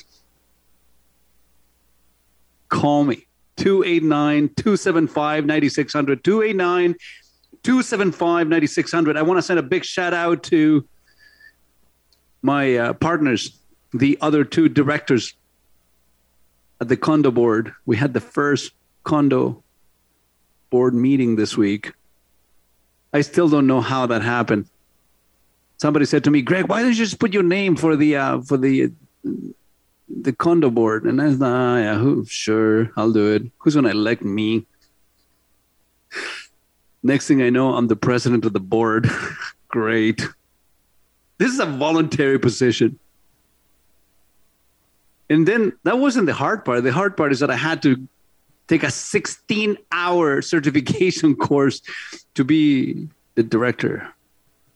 Why do we do this to ourselves? With me on air, I have a really important person in my life. I'll tell you why this guy is an important person in my life. Because uh, when I started my uh, my jiu-jitsu career a few years back, uh, he was the voice of reason, but he was also the source of happiness. you know, he was one of the funniest guys. Whenever he was around, we were laughing. And you know, those who practice martial arts understand the importance of the vibe of the club that you happen to be working at or training at. And uh, uh, whenever he was around, we knew it was it was fun. And uh, those of you that know me and know me well, whenever I love something as much as I love doing jujitsu, I want to own something. So a few years back, I, I, I wanted to open up my own jujitsu school and, you know, I vetted a bunch of different options and, and the, the time wasn't right. You know, we picked somebody and something happened and it just didn't happen. And that's one of the reasons and one of the problems of with having a, a determinist view on life. If you don't know what I'm talking about, punch in determinism on Google and see the definition. Things happen because they need to happen. It is my belief. It doesn't have to be yours. But um, a couple of months ago, I got a phone call. He said, We need to meet. I said, Okay. So he came down my dealership and uh, said, Look, the time is right and presented me with one of the most ironclad, solid business plans that I have seen. You know, I thought that when I was going to open up the school, that I was going to have to come up with that, but you know, he had it all pretty much figured out. Um, and what I discovered that very moment is that uh, there was a whole different side of this person that had been such a positive contribution into my jiu-jitsu life. So I have with me on air Professor Luiz Costa, uh, who is my co-owner, partner, friend, and now a member of my family. Luiz, thank you for coming to the Carrasco Show, man. How are you? I'm good. I'm good. Thank you for having me, Greg. I'm so happy to be here. I was listening to the show today. It's very interesting. We have a very intense last hour. It's so interesting. I almost forgot to to join. I was so into the, the conversation. Yeah, it's been a life changer conversation. I, uh, you know, yesterday was a pretty surreal day in in both of our lives because um, uh, we uh, the contractors finished their job and uh, we had to lay lay down the mats on a jiu-jitsu school. And for you know again this is this is esoteric conversation again. And i don't expect everyone to understand this but uh, you know once you lay down the mat it means that we can start training. And uh, um, you know in the middle of putting down the mats we were looking at each other and not believing what was happening. And uh, in the middle of this we uh, it was a song playing in the background and uh, with our work clothes, we just got on the ground and started to to to roll, and it was a it, it was a pretty it, it, was a sweet romantic jujitsu moment that took place, because uh, you know I believe that you never need to pass an opportunity to do what you love, yeah. and uh, when I met you, Luiz, I mean things just happened. We didn't have to force anything. Did you feel the same way when uh, when when we met that first time? Of course, of course. And those are when when it meant to be, it's it's gonna be right. So we cannot fight back. Those things they were just meant to be. So like you were saying, we spoke uh, a few years ago, and it was not the right moment, but the idea was always there. So I always look to yourself as someone that has a lot to bring to jiu-jitsu and your passion and your love for jiu-jitsu is, is incredible. So we cannot let it pass right well, and and right now we have almost a fully functioning uh, Brazilian Jiu Jitsu school in, in Oakville, and it's the yes. only exclusive Brazilian Jiu Jitsu school in Oakville. And the, the the reception that we've received from the community has been overwhelming. I mean, you've seen it. The number of emails and phone calls and and messages that we receive every single day is is fascinating. How do you feel that uh, you know a love project like this for you? Uh, coming to fruition because you've been wanting to do this for a long time. How how are you feeling these days?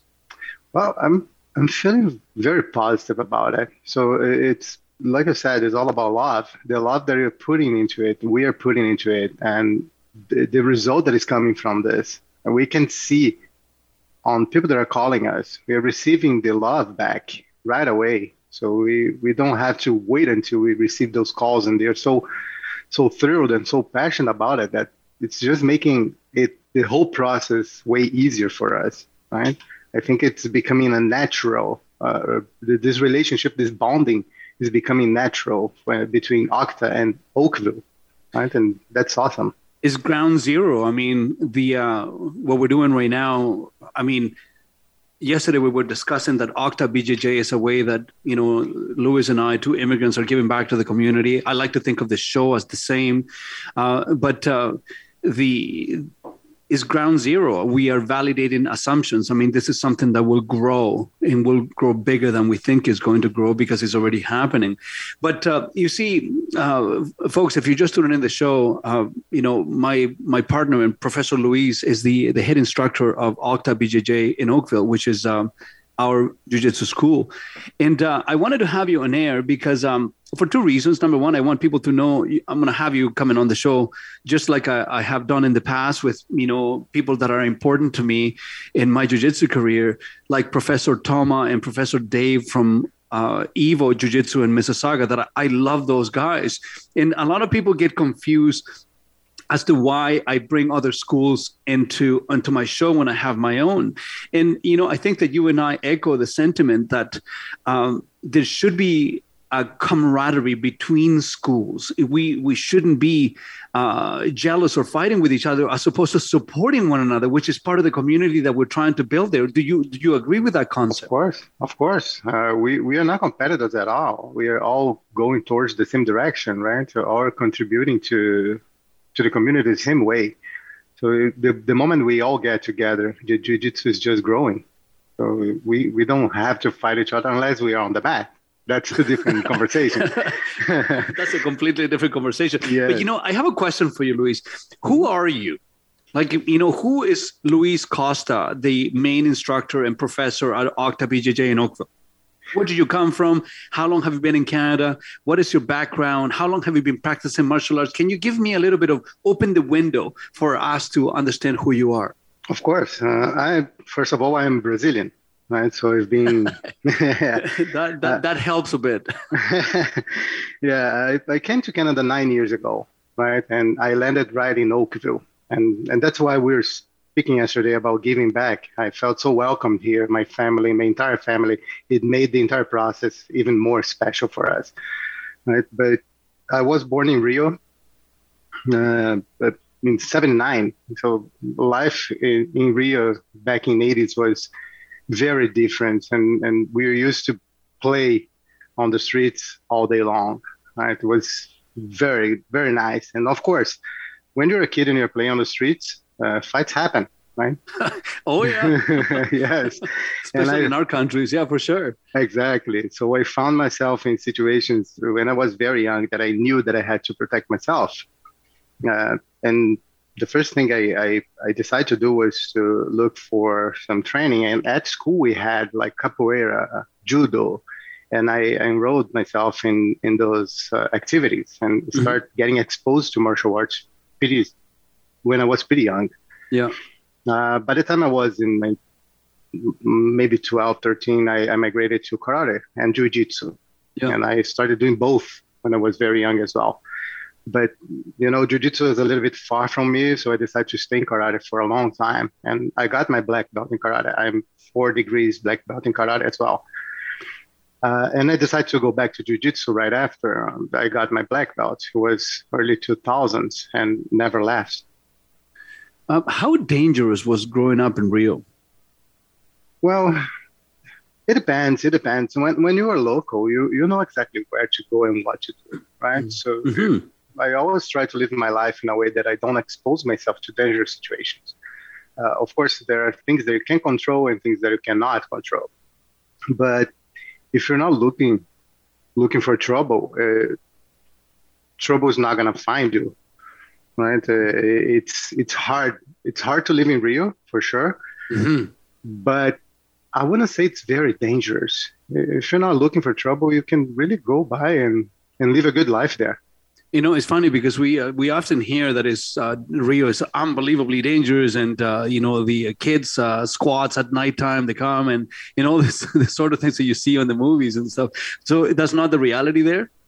No, there, there's a component, a reality component to it, right? So you always have to to keep in mind that every place can be dangerous depending on where you are or the time of the day, right? And Rio has this component. It is a dangerous city yeah. But I was able to survive there and dodge those problems pretty well.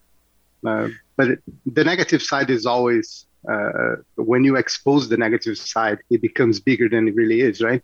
Well, yeah, you always find what you're looking for, and if if that is problems, you will find problems no matter where. You can find problems here in Toronto, and Toronto is one of the, is the safest places on the planet. But do, do you find that? Uh, the deeper you got into your jiu-jitsu career the the more aware you became of uncomfortable uncomfortable situations and you avoided them in the first place because you, know, you, had the you had the confidence how impactful do you think that uh, jiu-jitsu was in your life avoiding uh, dangerous situations yeah that was the key to be honest that was the key so jiu-jitsu give you life skills right to really learn how to read the environment to really learn how to read people.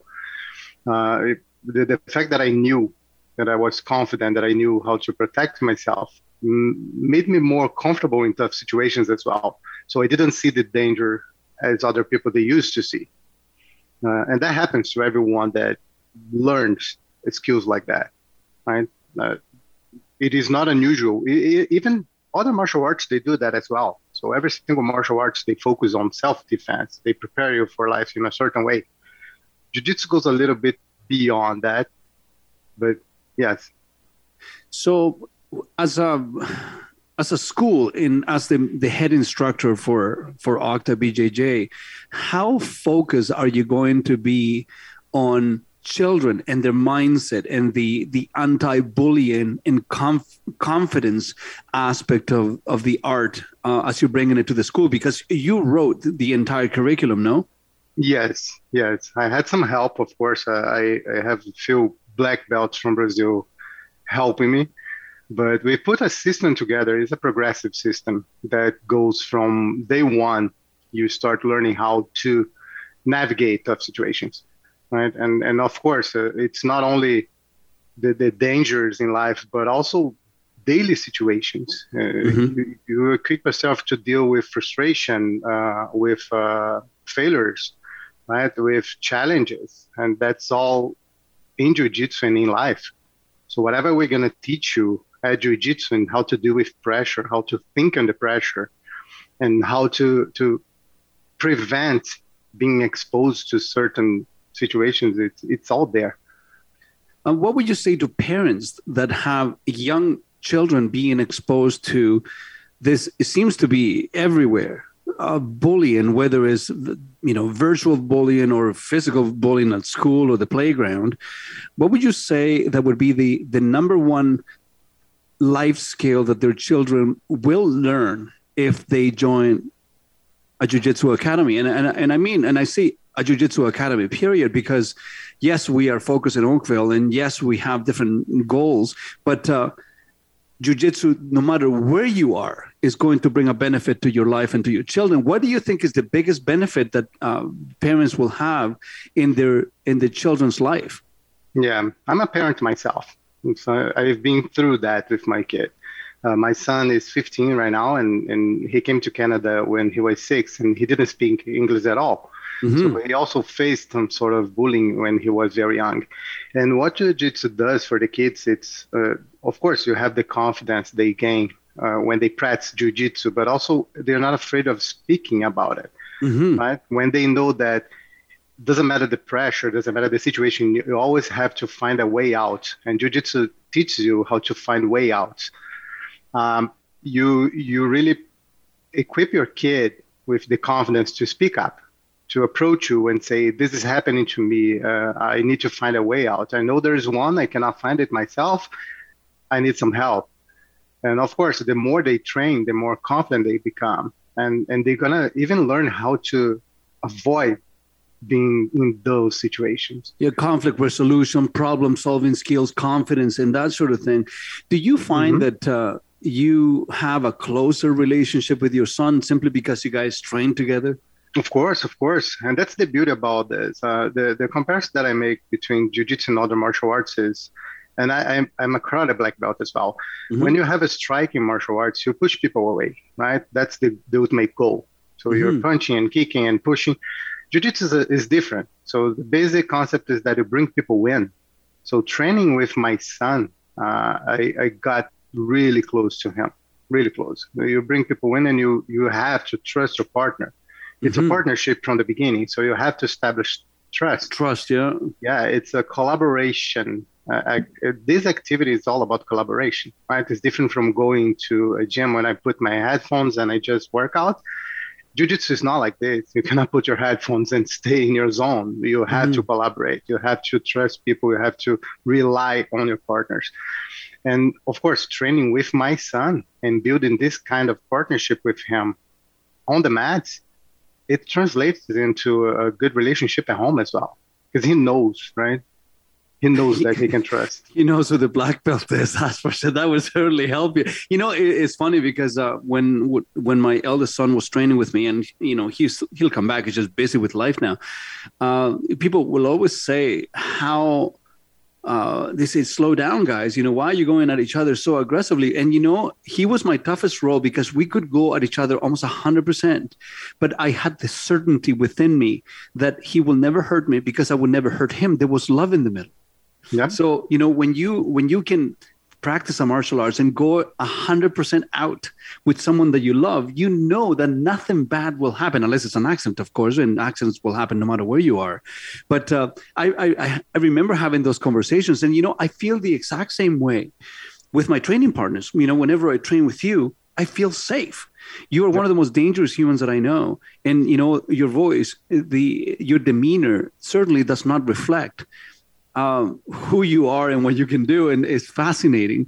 But whenever I train with you, when I train with my buddy Derek, and you know, with Ben and and with Sean and all the people that are our instructors of the school, um, there is a level of trust and safety that comes along with it. It's, it's more of a family aspect than just competitors that want to just beat each other. Did you find that? Yes, yes, and it's not unusual that you, you- when you find black belts, they're the coolest because they they're calm, right? You, you you learn how to control your emotions, and that makes you calm. That makes you feel relaxed. Uh, and and one thing that you just said is very important about jiu-jitsu. You can really go 100% in jiu-jitsu without hurting your your opponent, your partner, right? And that's key, right? You really know what you can do when you're there, you, you cannot lie to yourself, right? And and that's the beauty about this art. You, you have full control of the outcome because you are in power all the time. You're in power of your emotions, your moves, and your techniques. Um, one thing that I that I want to say about my relationship with my son, uh, the jujitsu is I see jujitsu as an antidote to the modern life right? Uh, it's not unusual that my son goes to his room and his video games and his phone. People are drifting apart from each other because the, the technology is amazing, but technology also brings this comfort of texting over talking, right? People feel more comfortable texting. Even Mhm. my son, he texts me more than he talks to me on the phone. And it's okay, it's practical, but jiu-jitsu breaks that. Jiu-jitsu breaks that pattern. You cannot go there and not communicate to people, not collaborate. The social aspect, especially for kids, it's incredible. The kids are connecting and reconnecting to each other, right? And it, that's impactful among uh, uh, grown-ups, but especially for kids, it's it's totally different. They feel different. I, I see it. I mean, one of the reasons why I started was for that very same reason. My youngest son, Alex, was spending a lot of time in the um uh, in, in in the computer and just playing video games, and uh, uh, he was about to go into high school, and we all know how tough high school can be. And uh, at the time, not so much anymore, but at the time, he was smaller than everybody else, and uh, you know he was thinner than everybody else. And I figured, oh man, I, I need to do something with him that is going to bring some confidence into his life. And uh, I went and tried it first because I have done martial arts pretty much my whole life as well, and um, it was love of first roll. I mean, the first time I got on the mat, it was just like, okay, I need to do this. Uh, it, it was a fascinating thing. But, you know, Uh, we're going to take a, a short break right now, Luiz. And on the other side of the break, I, I want you to think about some advice that you would give parents that are bringing their kids into jiu-jitsu these days, but they should be joining themselves. So I want you to think about that, folks. You are listening to the Greg Carrasco Show. We are Canada's largest automotive radio show. We are taking your phone calls, uh, whatever questions you might have. And sometimes, you know, many shows are are gauged on the number of callers that we get, but sometimes the conversation is so compelling that we we do, can't help but listen. The number to call is 289-275-9600, and the show is brought to you by Oakville Nissan and Oakville Infiniti. We are the home of the no commission salespeople, and until the end of May, um, if you're looking to buy a used vehicle, we will give you no payments for up to six months. Lex, take us to a break. We'll be right back.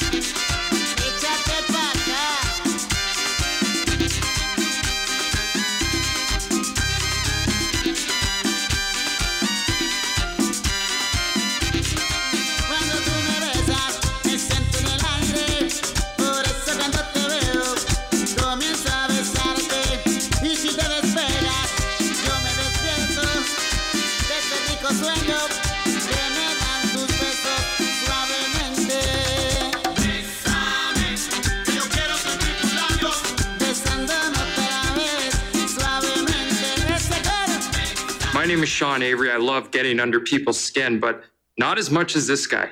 You're listening to the Greg Carrasco Show. Hey, hey, what's up, Toronto? When the boogeyman goes to sleep, he checks under his bed for me. Ken Shamrock here. And you're listening to the Greg Carrasco Show. Hello, Toronto.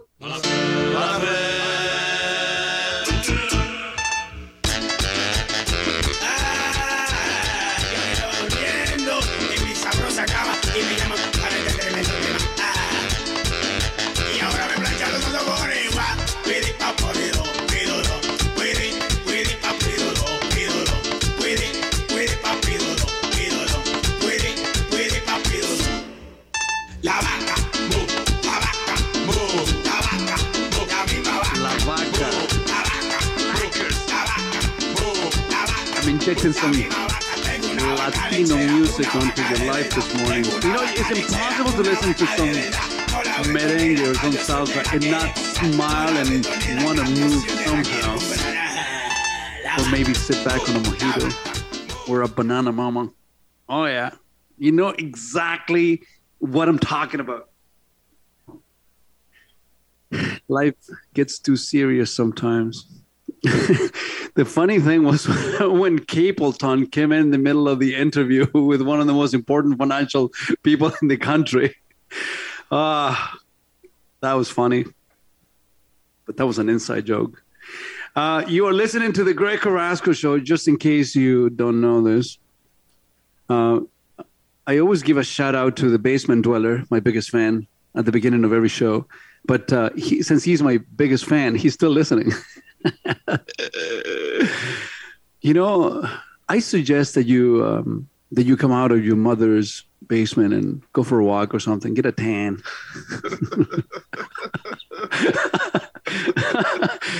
uh, the basement dweller is it. Uh, you, you know what, Greg? The, yeah. the, sunlight probably hurts his eyes. He's so used to the basement. I know he'll come out. I know he'll he'll come out with sunglasses because yeah, ah, light. It's been so many years. you know, Luiz, we I have um, somebody that loves me, and uh, he listens to every single word I say every single Saturday for three straight hours. It's amazing. He's my biggest fan. I think he has a crush on me for, for sure. Yeah, I, I wonder if he loves my beard. You know, is that that's it, man. That might well, be it. That might be the, the difference maker. uh, you know, maybe maybe. What do you think? Maybe it's the Spanish accent. You know that uh, it's your voice for sure.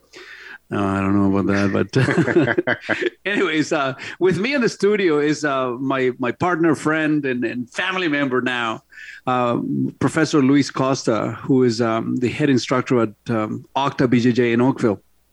Now, before the break, I was asking you to give some thought to the idea of uh, parents who have children at a jiu-jitsu school. And uh, that i believe that like I, I, we put it on instagram account families who train together stay together. Uh, yeah. the bond that develop is developed at a jiu-jitsu school. In fact um, a couple of our instructors they're couples. They uh, you know husband and wife are both trained in the school and they're going to be some of our instructors which is fascinating. What do you say to parents who want to join and, and be partic- active participants on their kids jiu-jitsu development well i would say that's key uh, i think that the first main reason is that your kids will follow your steps right if the kids see you doing jiu-jitsu with them they're going to feel way more comfortable on the mats they're going to feel that you're part of that. You're being part of their lives. Somehow, if you do the same, if you're doing the same activity, they're gonna feel part of it. Uh, the second reason is that opens an entire communication channel with your kids. Mm-hmm. Right. And it, it, can start just by rolling together. So you're going to see that it's an unspoken channel, right? So you don't need words, but you start understanding each other the moment you start rolling together. And that is going to open up more channels, you're going to see the communications flowing way better after that. I think you're experiencing that with your kids. You know, it, uh, it, sorry, I. It's interesting because if you practice any other martial arts with your children, you have to hit them. Yep. You have to kick them. You have to punch them. You have to throw them. With jujitsu, you bring them closer to you you actually hug them yeah, exactly you know uh, if you if you have any teenagers living in your house try to give a hug to one of your teenagers and see how quickly they run away from you especially outside the school but at jiu-jitsu they don't have a choice yes and sometimes you do that for five minutes straight try to hug your kid for five minutes it's, it's, amazing and uh, i you know i never really thought about it that way but uh, it's with with jiu-jitsu you never have to hit anyone. No. You know, on the contrary, this is this is a soft art. Is someone that bring, brings your children closer to you. Uh, and you are absolutely right, Luiz. Um, kids don't do what you tell them to do. They no, do no. what you do. Would exactly. you agree with that? Exactly. So you become the role model, and nothing better than engaging on the same activity. You can show them the way by going with them, right? Instead of just pointing the way, you just walk the path with your kids. It's the best way to go. And you're right. There's no striking in jiu-jitsu. We call it gentle art because you can really manage the situation without even hurting your opponent, and that's that's fantastic, especially for kids at school. Uh-huh. If they have to handle a situation, a tough situation at school, if they hit each other, they will both get in trouble, right? I, my son was in a, a camp once; he was eight or 9 Mhm. and he got into a into a fight with uh, another kid, but he didn't land one punch. What he did, he put the kid on the on the floor and he mounted and held him. Yeah, and held him. And I got a call from from the the instructor at, at the, the place, and he said, "Oh, your kid was amazing. I never saw something like that. He didn't hurt the other kid. He was just controlling until I got close." And I was so proud of him, right? Just because he was able to handle a situation by himself, and he knew that he could not hurt the other kid. He doesn't need to. Uh, and if you if you go to Octa, you not only practice with your kid, but we have all the training online as well. Even the games for the kids, um, we're putting everything online. We're recording all the the, the classes, all the All the curriculums, yeah. Yeah, so you go home with your kid and you can train, you can practice at home and do the games. Even young kids, like four, five, six year olds, Mm-hmm. they can benefit from that. It's everything is in there, and we we will work with parents to give them the framework they need to grow those skills. And and again, the kid that is confident, it's not only preventing getting bullied, but they don't become bullies as well. And that's pretty important. Sometimes Yeah. your kid is the bully, right? I, that, I think that uh, if your kid is a bully, by bringing him to jujitsu, that will be cured. Oh yeah, because they will have, they will be able to understand emotional control, the psychological aspect of uh, of aggression, and, and and something like that doesn't happen at a jujitsu school. I mean, we are able to pick it up pretty quickly. Would you agree with that? I agree with that. And most of the times, the aggression comes from fear, from not understanding what's going on, Mm-hmm. right? And they become aggressive. Uh, it's not unusual that kids, when they are they come to jujitsu and they are quite aggressive, it, they calm down, right? They start understanding the impact of their actions and and how dangerous it can be. Um, we, uh, you know, our school has one of the only women's only program in Southern Ontario. Can you talk a little bit about that? I can. Uh, so when when women come to jujitsu, it's not unusual they see someone like us. For example, I'm almost six feet tall and almost 200 pounds. If I apply a technique, a woman will say, "Okay, you're big. You can do that because you're big." Our instructors, they are women and they're small, and they are applying techniques to to guys like me, and they see that that works right? When uh, a woman comes and they f- first they feel more comfortable training with women, right? They among themselves, it's better for them, and and they see the results, right? It's different when you see you can relate to the technique when you see someone like you applying that. So we do have two instructors. They're they're women. They are great instructors. They have a great background, uh, and they've been in martial arts for a long time and they also one of them is also a, a dancer so she she Dance dances instructor, ballet, yeah. yeah uh, she's instructor so she she really understands how to use the body and she can translate that into jiu-jitsu pretty well so the the women's class i think is going to be a big success Well, we we received a lot of attention on that simply because there's a lot of women that want to that want to try this out, but they don't want to be duking it out with a like you said, uh, an ugly 200 pound sweaty dude. And uh, they, they do that at home already, so they don't want to do that at the gym. So exactly. I, uh, you know, folks, the uh, this is a pretty important uh, guest that I have with me, and uh, he he's my partner. I have a tremendous amount of respect for uh, for Luiz, not only as a jiu-jitsu practitioner, um, as a businessman, and also as a husband and as a dad. And uh, I have always struggled with that because whenever you have a point of reference on anything that you do, um, you want to look up to somebody.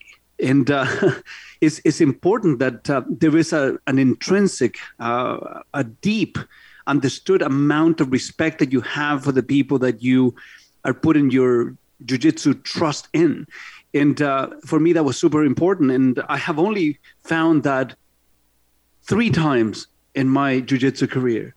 And uh, I found it with the folks, as you know, and um, you know they i put them on my bio when it came to you know putting my picture on the website and i had to speak about these two guys because uh, you know professor tom and professor dave from evo they were they were literal role models as to how i wanted to conduct myself as a as an instructor as a as a jiu-jitsu school owner uh, and as a person uh, and they were they were so influential that uh, um, I I hope that one day I can be like them.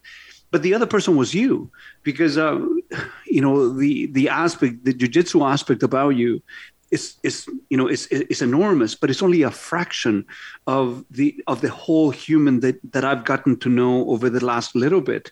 And uh, I do believe that your ability to communicate ideas, like you've done on the show today, uh, you know, to the succinct um, application of your knowledge in relation from jiu-jitsu to life and vice versa is going to give you a competitive advantage no matter what you do and especially when it comes to the instruction aspect of this um, I feel super happy that you're in my life, Luiz, and uh, and I mean that wholeheartedly here uh, in front of Slacker Nation. And uh, I thank you for for being part of this ride, and uh, um, only great things to come. Thank you so much for being on the show, man.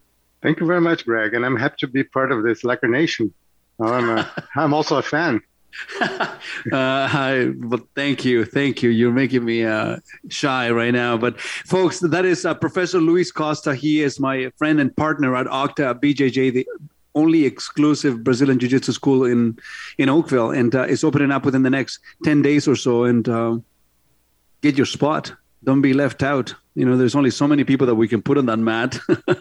So we're almost ready to go. And uh, you just go to www.octabjj.com um, save your spot put your information. We will get your information. We'll send you an invitation. And one of the things that i've done Luiz, before i let you go is that i decided to speak to each and every one of the new potential members that we have. Um, you know th- there are you know there are characters. There are people there are personalities that uh, that we need to assess when they come to the school. And everybody goes to a jiu-jitsu school for different reasons. And uh, by talking to each and every one of the people that are trying to join the school i have been able to vet the right attitude because i want you know i think that i echo your sentiments on this. I want we want the vibe of the school to be a safe place for everybody to go in exactly. and come out better than when they, they went in, not worse. Would you agree with that?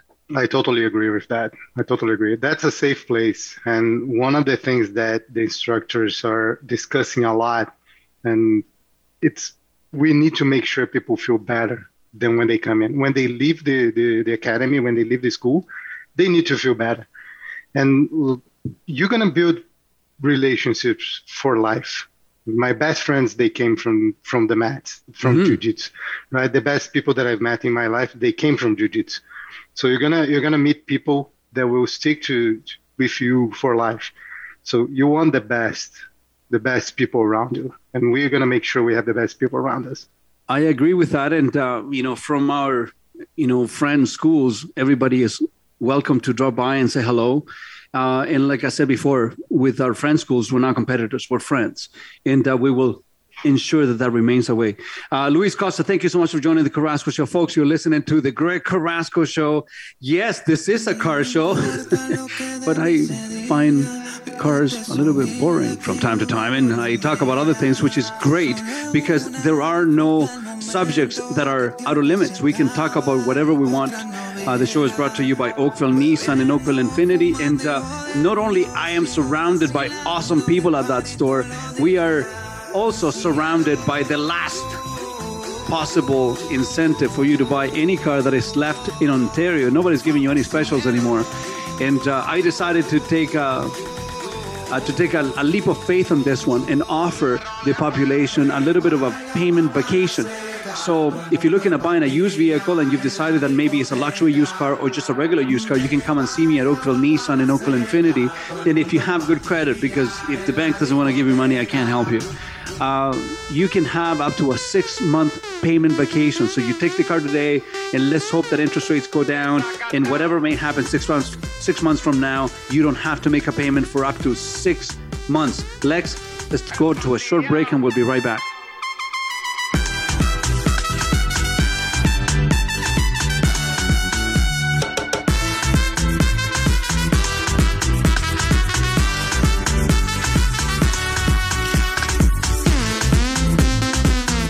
What's up, everybody? This is Randy Couture, and if I'm not beating people up, I'm listening to the Greg Carrasco Show. Give it a listen. Take care. Darcy Tucker here, and if you're hearing the sound of my voice, it's too late to escape. You're listening to the Greg Carrasco Show. Let him march again. Welcome to the paradise. Far. Cuatro abrazos y un café. Me desperté y al mirarte recordé que ya todo lo encontré en tu mano, en mi mano. De todo escapamos juntos, ver el sol caer. Vamos pa la playa, pa curarte el alma. Cierra la pantalla,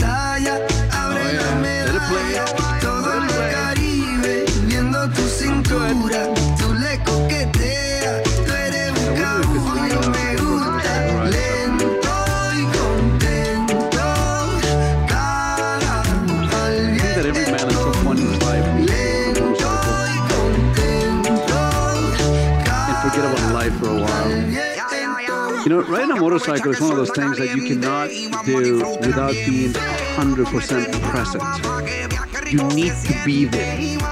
You need to absorb your reality. You need to be mindful of the moment. You, you need to be present in every single aspect of your being, every sense, everything. You need to be there. Have you ever ridden a motorcycle, Nick? Uh, never, no, never. What about you, Lex? Not a full on run motorcycle. Uh, I've uh, one of those e bikes that go about 30 kilometers an hour. Oh boy. Have you ever ridden a motorcycle, uh, Jody? Yes, in India, where there's no helmets. I know, I know, I know. You know, I um I I have a beef with this law, and I can tell you that I have changed my mind over the years. Um, I, I always felt compelled to tell people to put a helmet on. Uh, and um, as I get older, and uh, as I've gone through the pandemic, I uh, hey, what's happening, man? I uh, uh, Jody's husband is in the background there. He's one handsome looking dude, man. Hey, one bald guy after another. Yeah, he makes me feel uncomfortable. Um, that's what I would have looked like if I had a choice in the matter. there you go. You Three see, bald men on the radio right now. he still has a uh, you know a black beard. Mine is like I don't know. Mine has got some years behind it, but it's wisdom. And you know I'm not gonna color it, man. I, I'm gonna let it just go gray. So You should. yeah, I um I, I I embrace that.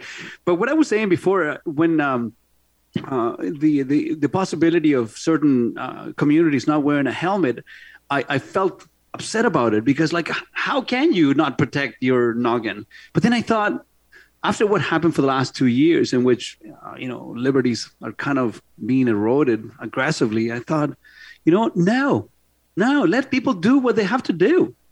Let people be them. You know, that's when I whenever I go to Florida, I see people riding without a helmet all the time, and that's freedom right there.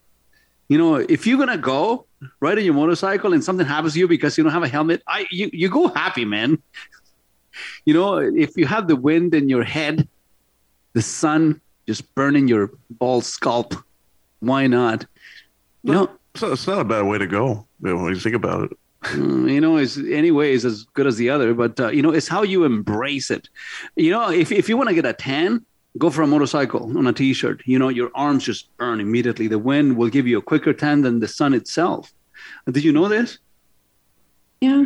Yeah, you know, you see all people in Florida tan, they're, you know, 40, 50 year olds tan their way into their 80s.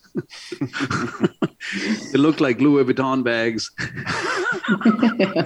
I know it's nasty. you know, when somebody's been in Florida for too long.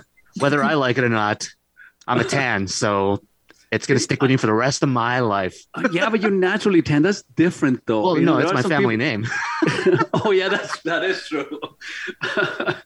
you know, I one time I wanted to make my teeth whiter, but I decided not to, and I just got a tan instead, and it had the same effect. it was a principle of contrast. but you know, you, you see immediately uh, snowbirds when they come back. They come back orange. Said, "Yeah, I know. Whereabouts in Florida you staying?" You know right away. But you know, there's there's something to be said about, you know, tanning your way into your 80s.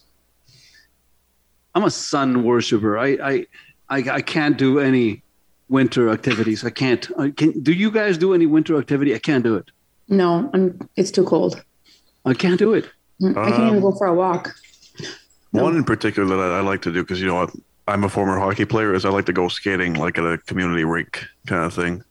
Yeah, you're weird. Anyone that wants to put something slippery between themselves and the ground, it's got mental problems. Well, well, the, and that includes all hockey players. Well, the thing is, Greg, when once you're used to it, it's a lot of fun. Once you get comfortable with it, it's you, it's really freeing to go on onto the ice and just skate. I'm sure it is, but if I can't do it without a shirt on or in shorts, it's not fun for me. I can't. And uh, you you don't want to go skiing like that. people people look at you funny. I tried snowboarding once. If you wore tho- those clothes skiing, they'd probably be like, "Yeah, tourist." There's a tourist right there. I I went snowboarding once. I, I did not like it at all, and I have never had skis on me. Uh, I tried to do skating, and n- yeah, no, no, I'm, I'm, I'm, I'm Latino, man. I, I, I like to have a solid footing on the ground. You know, if it's not dancing, and if it's not hot, and if it's not music, and maybe a good laugh from time to time, I, I don't, I don't want to do it.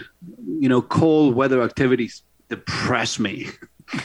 they always have. Have you ever gone skiing, Jody? I used to when I was little. Yeah. Um, my What happened? tried- It was too cold. and then my husband tried to take me skating. I think I just went once or twice, and that's about it. But he's more outdoors than I am, even during the summer and winter. Yeah, no. When the, as soon as the sun comes out, I'm out, and I'm, I'm, I'm I try to be out. You know, whether it's the balcony, you know, the yard, trails, motorcycle, you name it, the water. I don't care. I'm out. So what's your favorite thing to do during the summer outside? Just look at the sun. Look at the sun. You know, I just go out in shorts and flip flops and no shirt and just walk my dog, or you know, just have a conversation. You know, smoking a cigar and sipping back some scotch with a wonderful person in an awesome conversation is one of my favorite things to do. Nice. Um, nice. You know, I um, yeah, it's just enjoying, you know, the universe for whatever it's worth. And whenever the sun is out, I just I feel happier right away. But uh, you know, it's it's that time of the day, folks. Um, we need to wind the show down, and uh, what a what an amazing three hours! Important people being here on the show, just activating conversation, and and hopefully you picked something up from today's show. Um, just remember that I love you all, you know, each and every one of you except two. You know who you are. I don't love you. Basement Dweller, I know you're my best and biggest fan. I love you. Get out, man. Get a girlfriend. Leave your mother's basement. and for everyone else, before you make any car buying decisions, you know exactly where you need to come and see me. Oakville Nissan and Oakville Infiniti. You know why? There's something happening there at oakvillenissan.com.